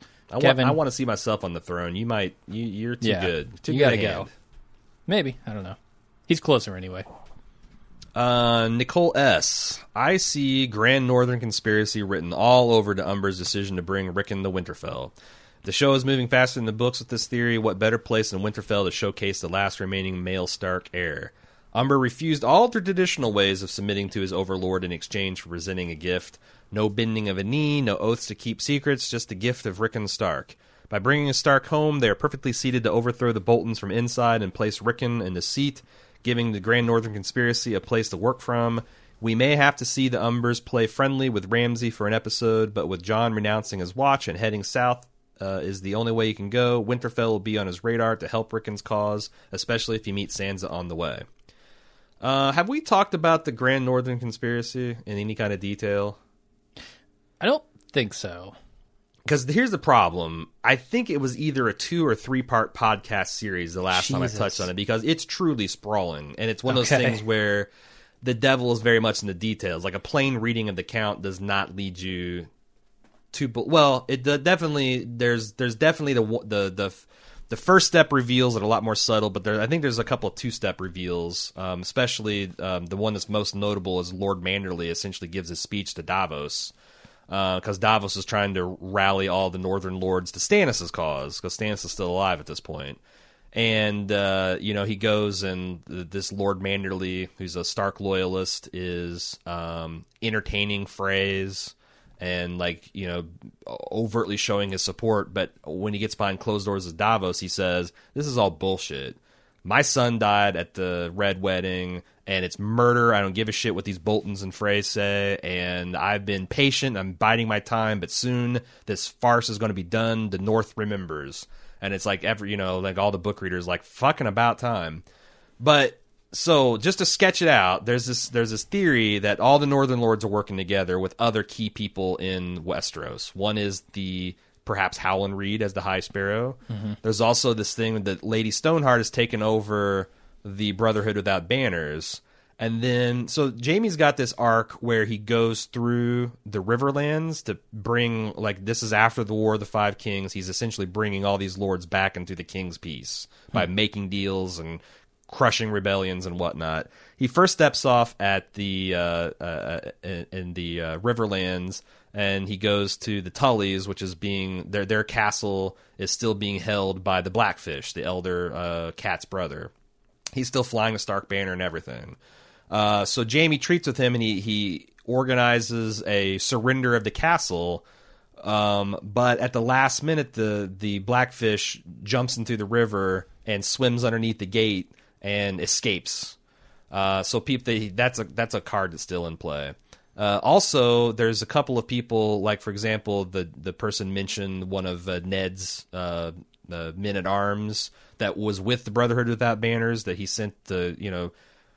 Man, I don't know where to stop devolving. This is why this turns into a two Right. podcast thing. Ned sent Beric Dondarrion with a bunch of his dudes and other lords to go bring Gregor Clegane to justice in season one, as he does in the books as well. Okay. Um, that became the Brotherhood without banners once Ned was executed. They decided like fuck, Ah. fuck all the nobles. We're going to look out for the little guys, and they kind of became the Robin Hood of of their time. Uh, there's a couple of characters. There's one particular, a bard, that shows up hanging around the camp of some Lannister men that Jaime goes to visit.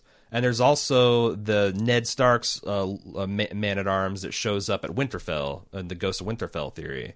There's also a plot that I do not believe is in the TV series where Robb is before a big battle is worried that what would happen to my house if uh, I was dead because Bran and Rickon are too young. Uh, Sansa and Arya are kind of in the wind, and he writes a royal decree that all of his northern men and, and mother witness that legitimizes Jon as a Stark and names him as his heir.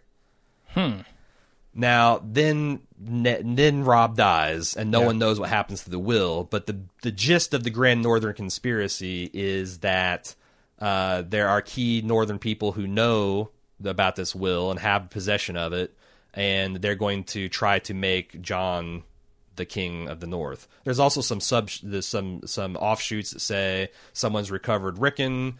Uh, because like Lord Manderley sends Davos off, he's like, if you can bring me back Rickon, my my liege lord, then I'll listen to your your you know I might consider helping out Stannis. But there's some people to say that that is also that's just a, a, a plot that the Manderleys are using to throw Davos off the true intent, which is to put Jon on the the Iron Throne or not the Iron Throne, the King of the the Stark throne. Yeah. So again, there's a lot more textual evidence in the books about all this stuff, but that's the general kind of plot for the Grand Northern Conspiracy. Okay. Uh, and in this, like, I, I'm So everyone's trying to see this Umber thing as a way to fit that in. And I don't know. I did too, but this week's episode makes it damn hard to see how this is helping the Starks. right. If it was a fake Rickon, And we've talked about, you know, glamming people and like that sort I don't of think thing. the Umbers can do that. Right, but I like it's in the world. I I don't know. Yeah. I don't know. The fact that it's actually actual, because the thing is, is you know Ramsay A Ramsay lot of things this have changed though. Like Little John doesn't Yeah. die at the red wedding, and Yeah. like there's just a bunch of things that are different here. Sure. And that's what I'm saying. Like it, it seems like they're taking this story as, and the other thing is using some knowledge that I gleaned from the trailers. Is it does look like there's uh, tons of Umber banners with the Bolton banners. They're at this there's They show in the trailers Oh. battle between these guys and the um uh the the the Wildling army led by Jon, which that happened somehow. Um, so it could be. I don't know if this is a situation like remember in Braveheart, where the Irishmen were sent out to go soften up uh, uh, Braveheart, whatever the fuck his name was, uh, armies, and it is that just defected. Right. Like it'd be Yeah. interesting if they like they sent the Umbers as the vanguard to go smash the Wildling army, and they just like, hey, we're Starkmen, we're joining you. Yeah, or I mean, the, the most obvious thing. I mean, this is a terrible move if if Ramsay actually goes for this because you know his dad was all about let's keep the defensive position here in Winterfell. If he sends out all his armies to help with these wildlings, well, we know there are other armies on the way. Littlefinger is uh, probably en route at this point, Yeah. so he's not going to have anything left behind. And if if the Umbers know this Mm-hmm. somehow, if maybe Littlefinger is doing something here with the conspiracy, uh, depending on what you think about whether or not he was trying to help Sansa or not, Right. Uh, maybe he's involved in this and he's purposely putting Rickon in a position where he'll be safe back at Winterfell, and then also getting Ramsay's troops out of the way Yeah. so he can swoop in and, and both save Rickon and also take Winterfell.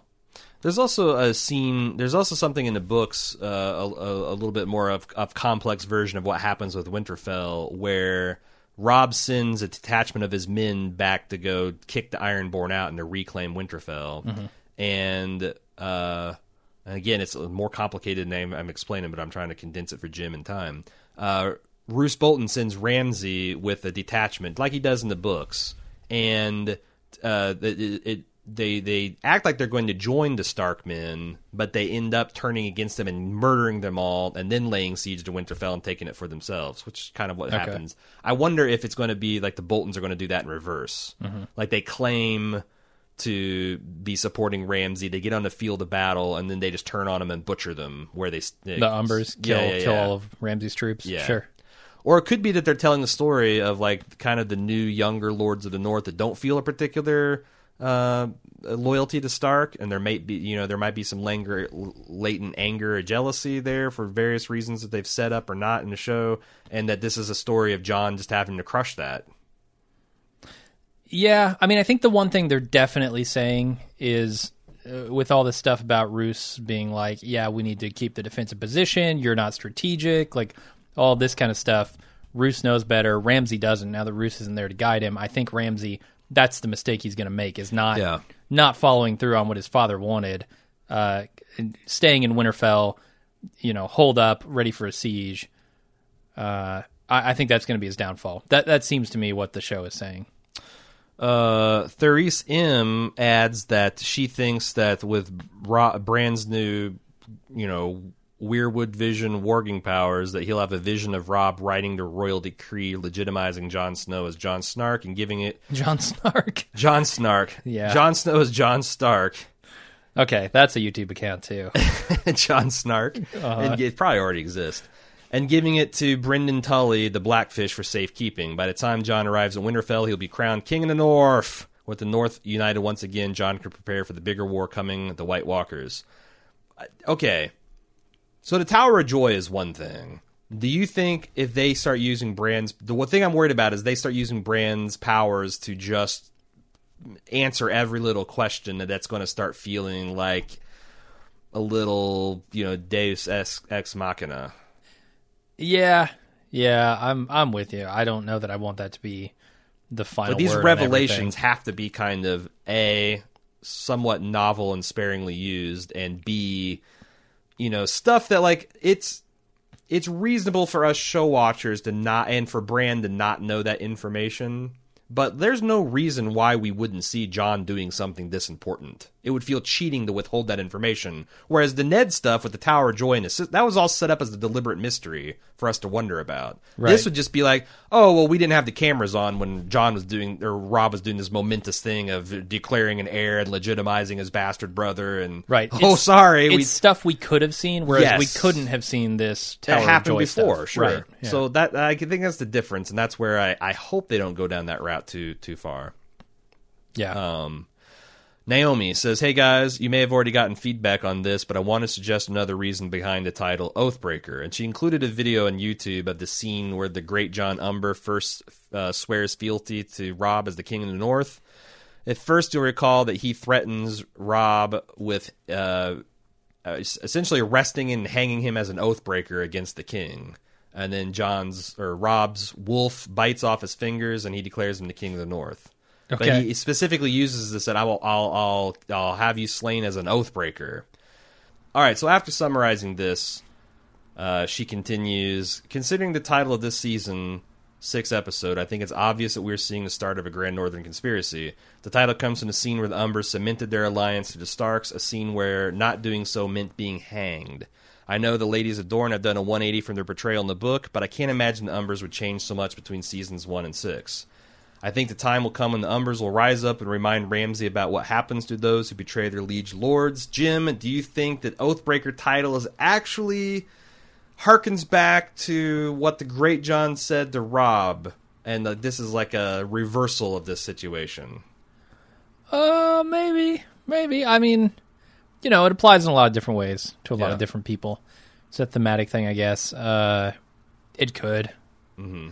I don't know. That seems like a big ask to to remember that far back in the show, but you know, the internet has an infinite memory, so Yeah, you got the book readers already kind of like prejudiced against the Umbers being traitors, but I think if they show the right previously ons, just like they set the st- they set the stage with the Star- Karstarks by showing essentially six seconds from season three. right. They could do the same thing with the Greatjon. Uh, though I don't know, maybe it's harder to show that the Great Johns were the first ones to kind of embrace him as the king. Um, I don't know. Uh, right. Yeah. I but mean, that's going to spoil. That's the thing. Like, you know, I, I was reading one review where someone said, "Thank God they didn't show Rickon and Asha in the previously ons. Like, they had to trust that you would recognize them because if they did, it would spoil the surprise. Yeah. If they show the Umbers being like, "Oh, the King in the North," and then the Umbers betrayal, it'll, it'll kind of spoil the surprise. Because right now, right, and they the book reader in me wants to say, no, fuck yeah, Grand Northern Conspiracy, the Umbers are total Stark men. But the show watcher's like, yeah, but what the fuck? Giving, like, everyone's saying, like, this is helping the Starks by having. I don't think so, because Ramsay's Right. a fucking psycho. sure you, you don't want your kids mixed up He's with Ramsay. already Warden of the North. Why? That, what? What is? I guess a living Stark could be used as ransom against the other Northern Lords, but that Right. But by using that logic, then the Northern Lords want him to be alive and the the the Warden of the North. So it's like, yeah. yeah, it's something you can use to threaten him with, but it's also like hope eternally springing alive because there's still a Stark in Winterfell, and we need to figure out a way we can fucking de- betray Ramsay. Right, and I think Roose would have figured this out.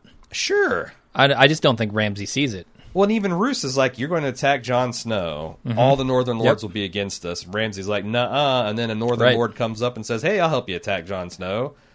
Yeah, yeah. It's, he's he's Yeah. being set up as a fool, Sure. and I, I think he is. So Sean from Kansas says in the show, does Jaime know about Cersei having sex with her cousin Lancel?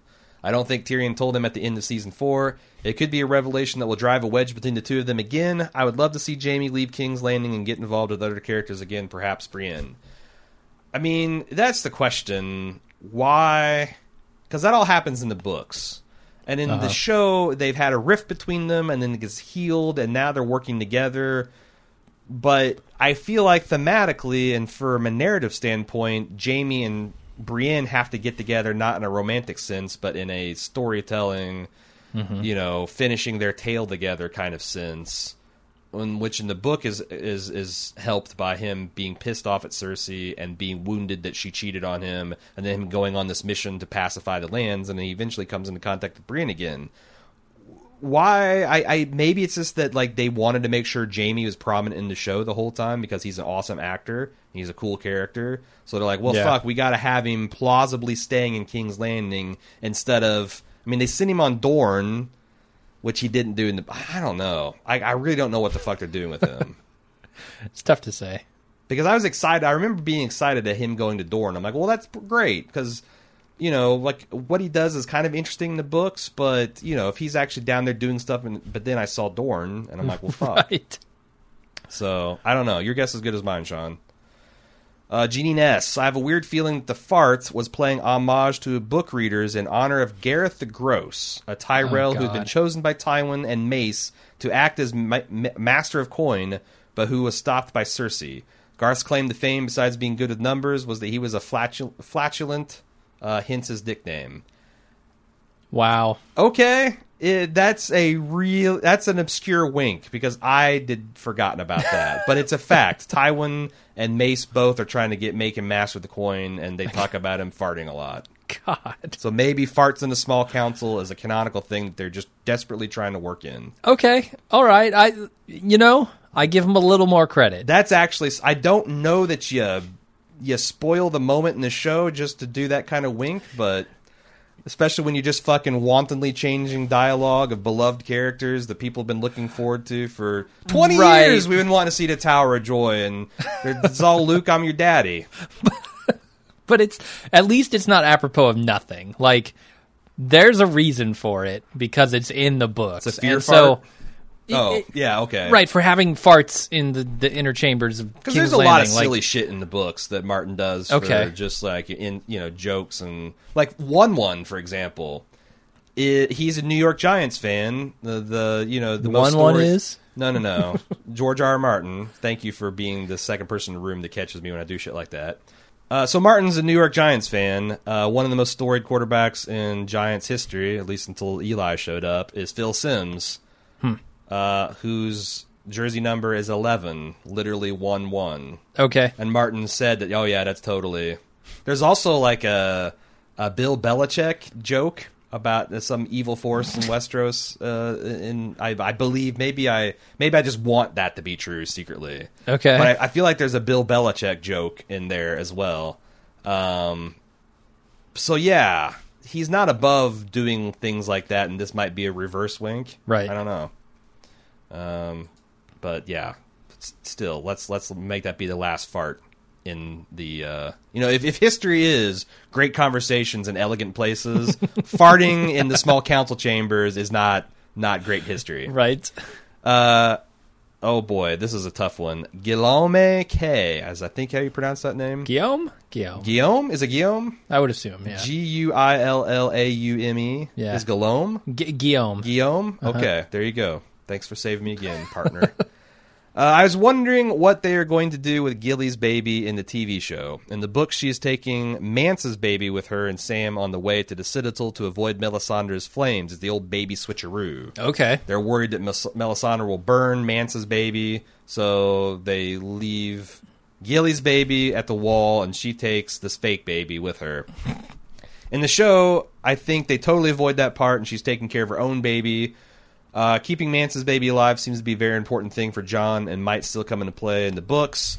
possibly in the books, but in the show, I that to me that tells me this whole thing with Mance and the baby switcheroo is not going to amount to a hill of beans. Does Mance have a baby in the show?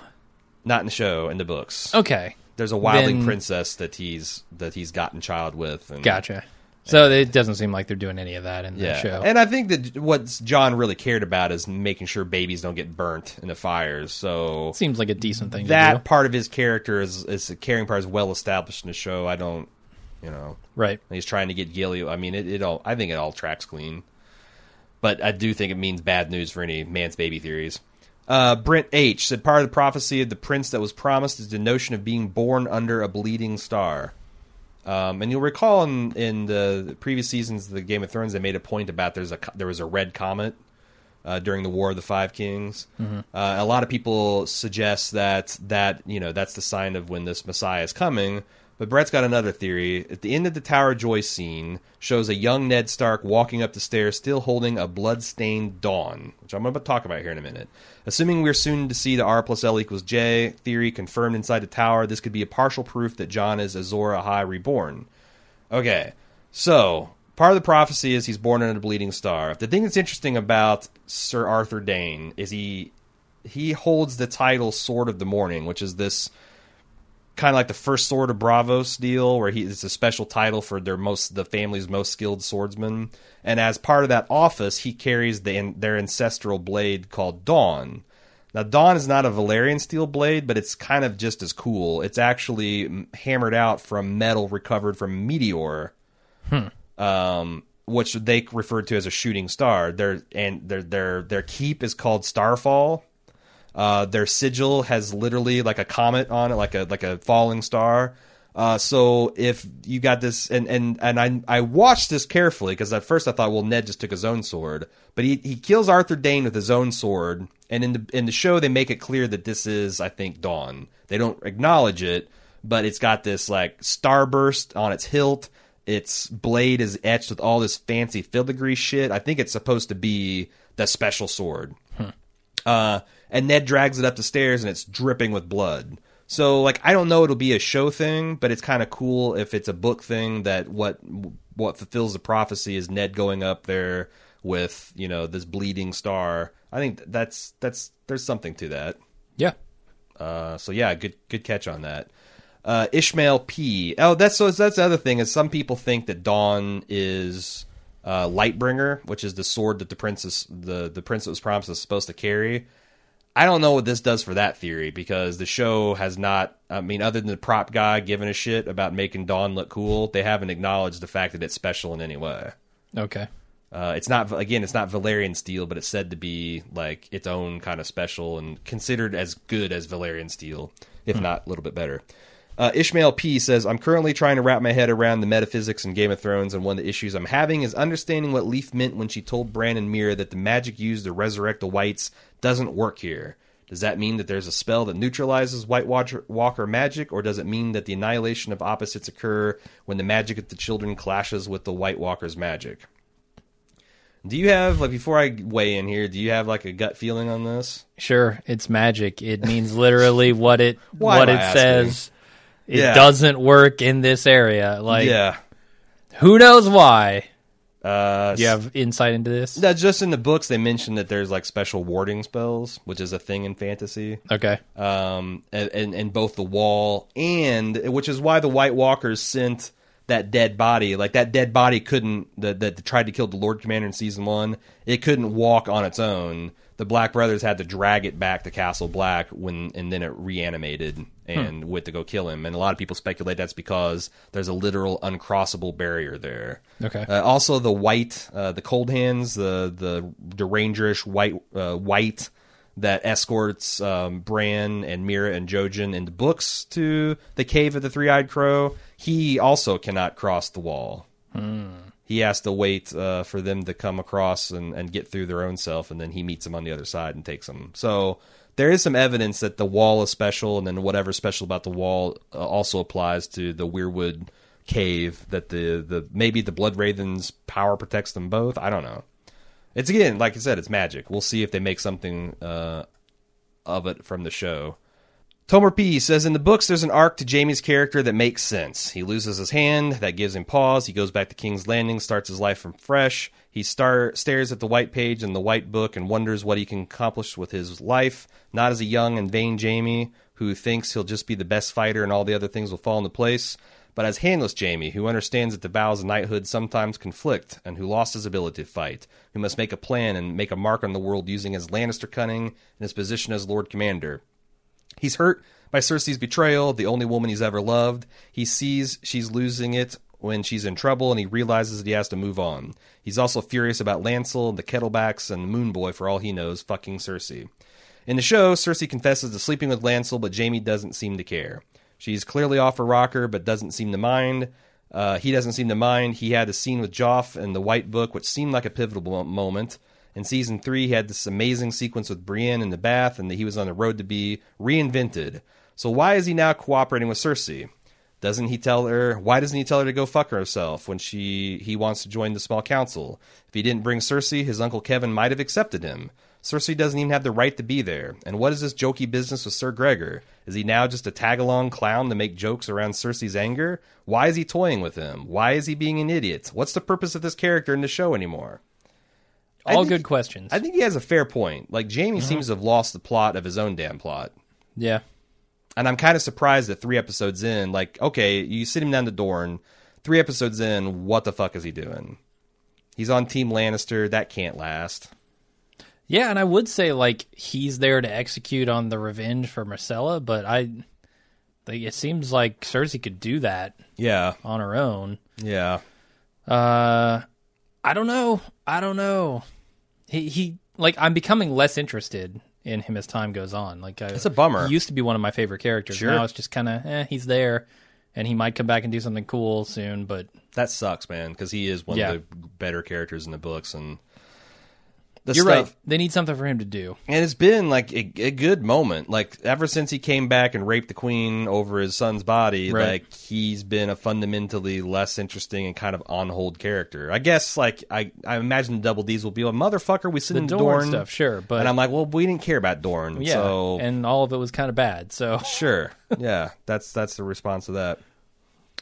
Uh, Gretchen says, "Now that we've finally seen how Howland Reed looked like when he was young, did anyone notice any likenesses to the High Sparrow?" Uh, I did not, and in fact, the age seems like it just cannot possibly work. oh really? Oh, I mean, did Yeah, he, like that guy to Ned. did he seem like he was the same age as Ned? It seemed to me. yeah, roughly. Yeah, Whereas the High Sparrow looks like he's a good twenty years older than Ned. for sure. Um, so now if he lifts up his robes to expose himself to Tommen because he's that kind of high priest, uh, and he's got a big you know knife wound in his gut, well then maybe Howland Reed's back on. But then why is Howland Reed molesting boy kings? And why is he aged forty years Why- and twenty? well, you take you take a knife wound from the sword of mourning, and that that really ages a man. Maybe so. But nah, it does seem like that is more of a cool theory that's not actually going to be true in a show. Maybe they'll recast a Sparrow next season. The High Sparrow. There you go. He'll be twenty years younger, and then all of a sudden, here comes Howland Reed. This was the Sparrow the Dingy version. They need the Right. they need a younger, beanier, brawnier Sparrow next season, Mm-hmm. uh, played by Sean Bean. oh God, that'd be confusing. Scott R says, "I have an overarching question as to what you guys think Germ's involvement is with the series at this point." He stepped in to write an episode here or there in the early going, but it does not seem to make any further indication of that. Is he too busy with the winds of winter? I guess that makes sense. Do you think there's any possibility or even preference by Germ and the Double D's to see the next books released after the series has ended to just avoid ongoing comparisons with the show as it is airing? I've also heard you talk of Germ's three stage reveal in the books and how it is hard to execute with the number of podcasts and after shows out. I mean, I didn't figure out R plus L equals J, but I heard about it now and I'm just expecting it and will be shocked if it does not pan out. Do you think that George is sick of this exposure and would want the books to stand on their own as much as possible going forward? I think this would be more possible at least once the series is over and regular coverage of the show on a weekly basis has subsided. So there's two parts in this. His involvement, I honestly can't speculate. Like Now- I, I don't know anything about it. he has been so George Martin started as a television show writer. That's how, in fact, Really? uh, I think What did he his? Uh, uh, Beauty and the Beast. The old, the Like old uh, Linda show, or- Hamilton and uh, who's the guy that played Hellboy? Ron Perlman joint. Oh God. Yeah. Okay. Uh, that he got to start. He got to start with that, and um, so he's a te- he's he's he, he wrote scripts before he wrote novels. Is what I'm saying. And I know he's enjoyed writing for the show, and he he wrote episodes in the first three, maybe four seasons before you know, Winds of Winter just was dragging on and on, and he mentioned in his blogs that he's not writing an episode, and he's severely curtailed his con appearances and all this other stuff to try to focus up and get the Winds of Winter out. So I don't think it's I hate the showrunners and what they're doing with my Right. shit and fuck all them because he's always been complimentary and kindly, and he's been to all the premieres and whatnot. Can you imagine George Martin in the writers' room? Like George, we hired. Yes, we hired you to do the finale, but it's like due tomorrow. Yeah, we're shooting tomorrow. Uh, you you've handed in three pages. What is this? Yes. Yeah. Like you've released all of this shit on the internet as well, preview see, I'm chapters, I'm, I'm a gardener, Like- and the things haven't sprouted yet. What are you going to do? but we need it. We need it, George. Yeah. Uh, so I don't, I don't think there's any bitterness or maliciousness. Now, the second part of this question is much more interesting. Is there a gentleman's agreement between Germ and the Double D's that he's not going to release any more books until the series is out? Just because at this point it would be a clusterfuck. Like, oh, now the book's going to leapfrog. It's like a fucking horse race. Who's Yeah. going to, you know, we know the show is going to finish first, but, But the that's three years from now. three? Well, I- two, two. two, two and some change. Two and ten weeks. Two Okay, and two sure. and eight weeks. Yeah, yeah. whatever. That's a long time for a book? book. to yeah, a book that people have been anticipating for five years to be delayed another two. I feel like- just for that is I feel like if this show completes without the Winds of Winter being released, I'm going to assume that it's the books will never be finished by Martin. yeah, yeah. That's a long time Yeah, to delay this book. yeah, So I, I hope that's not the case. Although I could see why you would want it to be the case. given- yeah. yeah. I mean, can you imagine the plot inconsistencies that would happen in both the book and the show, and like And it's kind of like the worst How do of you both reconcile worlds. that? Like you know, it's it, it's you, you were kind of have a ripping the band aid moment off here, where the fans Yeah. are like, you know what, fuck it, we're going to get the end of the story, and then we can get the expanded version because the show, even when it's successful, is always the less nuanced and Right. political and adult of the two. It's it can't it's the highlights, right? just because of the format, sure. Yeah, uh, it's not a slam. It's just like it's it's it's different. Um, so I feel like releasing a book in between the run of the show at this point is going to be the worst of all worlds because Yeah. now it's going to be polarizing again. Because I feel like ninety percent of the fans are like, well, fuck it. It's it's the, the, the book's the book, the show's the show. Start mixing it up. I don't know. I don't know because all these like it's not as good as the book. And now it will quell some stuff.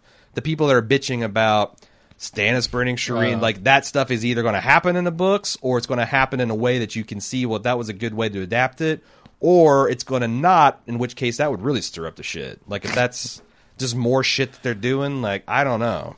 yeah. It almost might be smarter to wait, but people aren't going to be happy about another two year delay on the books. Well, no, and not some of the people that will not be happy are the publishers of his fucking book. You know, Maybe what they what he should do is and his agent and his next- pocketbook. over the next two years, write the damn books, keep them in his pocket, and then release them both. Like just boom, mic Ooh, drop, double I'm out. release, Yeah, double re- or do it like a year apart.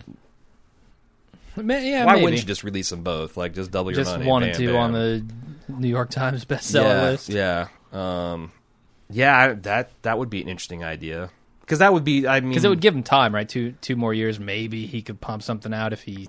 well, because it's it seems Really to tries. me that the end should be easy to write. It's always been like he's, and this is something he's always said. Like you know, the beginning really flowed. You know, the end is going to be, but man, getting getting everybody to where they need to be. Once you get them there, it seems like it's just you got these pins set up. It's time to knock them down. I guess. um, I can't imagine writing the end of something if you've had it in mind all along. It would be the harder. So I really do like if with Winds coming out, I think you're two three years away from the Latin. now. I could be naive, but I always thought it's like once Winds gets out, you're two or three years away from the the final book. But on the, I, I guess I would have said that after Dance of Dragons is over too, because he said the same fucking thing about Feast and Dance. Like, oh, it's the mirror and he's not, and I'm all knotted up here, and I, I got Dany here, and I got these people there, and I got the bed being, you know, Yeah. like so that seems like he didn't get all of his knots unknotted. So I don't know. I hmm. don't know. It's a fucking weird situation, Yep. and we'll see. So I mean, I guess if like the wins comes out right after the final season, is that evidence that there's a gentleman's agreement? It, maybe it might be some small support for it. Yeah. I'd- until they until someone spills the beans. Yeah. Like I it just it, I think that George I I always like to presume good faith. I think George will release the damn book when as soon as it's done. Mm-hmm. Uh, I can't see any like yeah. In a perfect world, they'd they'd hold it, but like this isn't the perfect world, and I can't see any of the interest aligning to where that would that he would just sit on it for that long. Yeah. Just don't. I mean, for nothing else, he's just the the fan expectation. If he cares at all, even if he cares one percent, Follow the money, Aaron. yeah, The truth is out there. Sure. well, maybe the latest Panama files will have indications that uh, these are all stored in offshore accounts. The books. The books, The they're books all- are in safe deposit Yeah. boxes in Switzerland Uh-huh, or uh-huh. some he shit. Made the dev- he made the devil's handshake when he signed with HBO. Oh, man. HBO's not television, God damn it. Just think, book readers, you could be reading them right now could. if not for HBO. And the double D's. I call for a boycott. maybe some faceless men. Uh, no. Good God. Do I need to make sure that everyone knows that's a joke? That I'm not advocating killing anybody? I- I- okay. Okay. Yeah. Just, just want to make sure for the disturbed people That's out done. there that uh, you know might want to break into Jodie Foster's house and say she's your wife and girlfriend. Like that's not Specifically, cool. you, Forest Whitaker. Yeah. We know you're out there. We know you're a fan. Uh, all right, that's all I got. If you like to send in more, uh, we got the Game of Thrones at baldmove.com email mailbag. We got forums at baldmove.com where there's a spoiler speculation galore. Uh, that's also where you can find the correction thread if I fucked up, and I know I have. Uh, but thanks for everybody for their support and for listening and for downloading and especially for all the word of mouth we're getting. Uh, everybody rate and review us and mention us on the different forums and subreddits and whatnot. Uh, that helps a lot, and we have really blown up, and it's it's all because of people like you. So Yeah. thank you very much. We'll be back Sunday night for the instant take, and then we'll be back Tuesday for the full coverage podcast, and boomerang back on Friday with the spoiler edition. Talk to you then.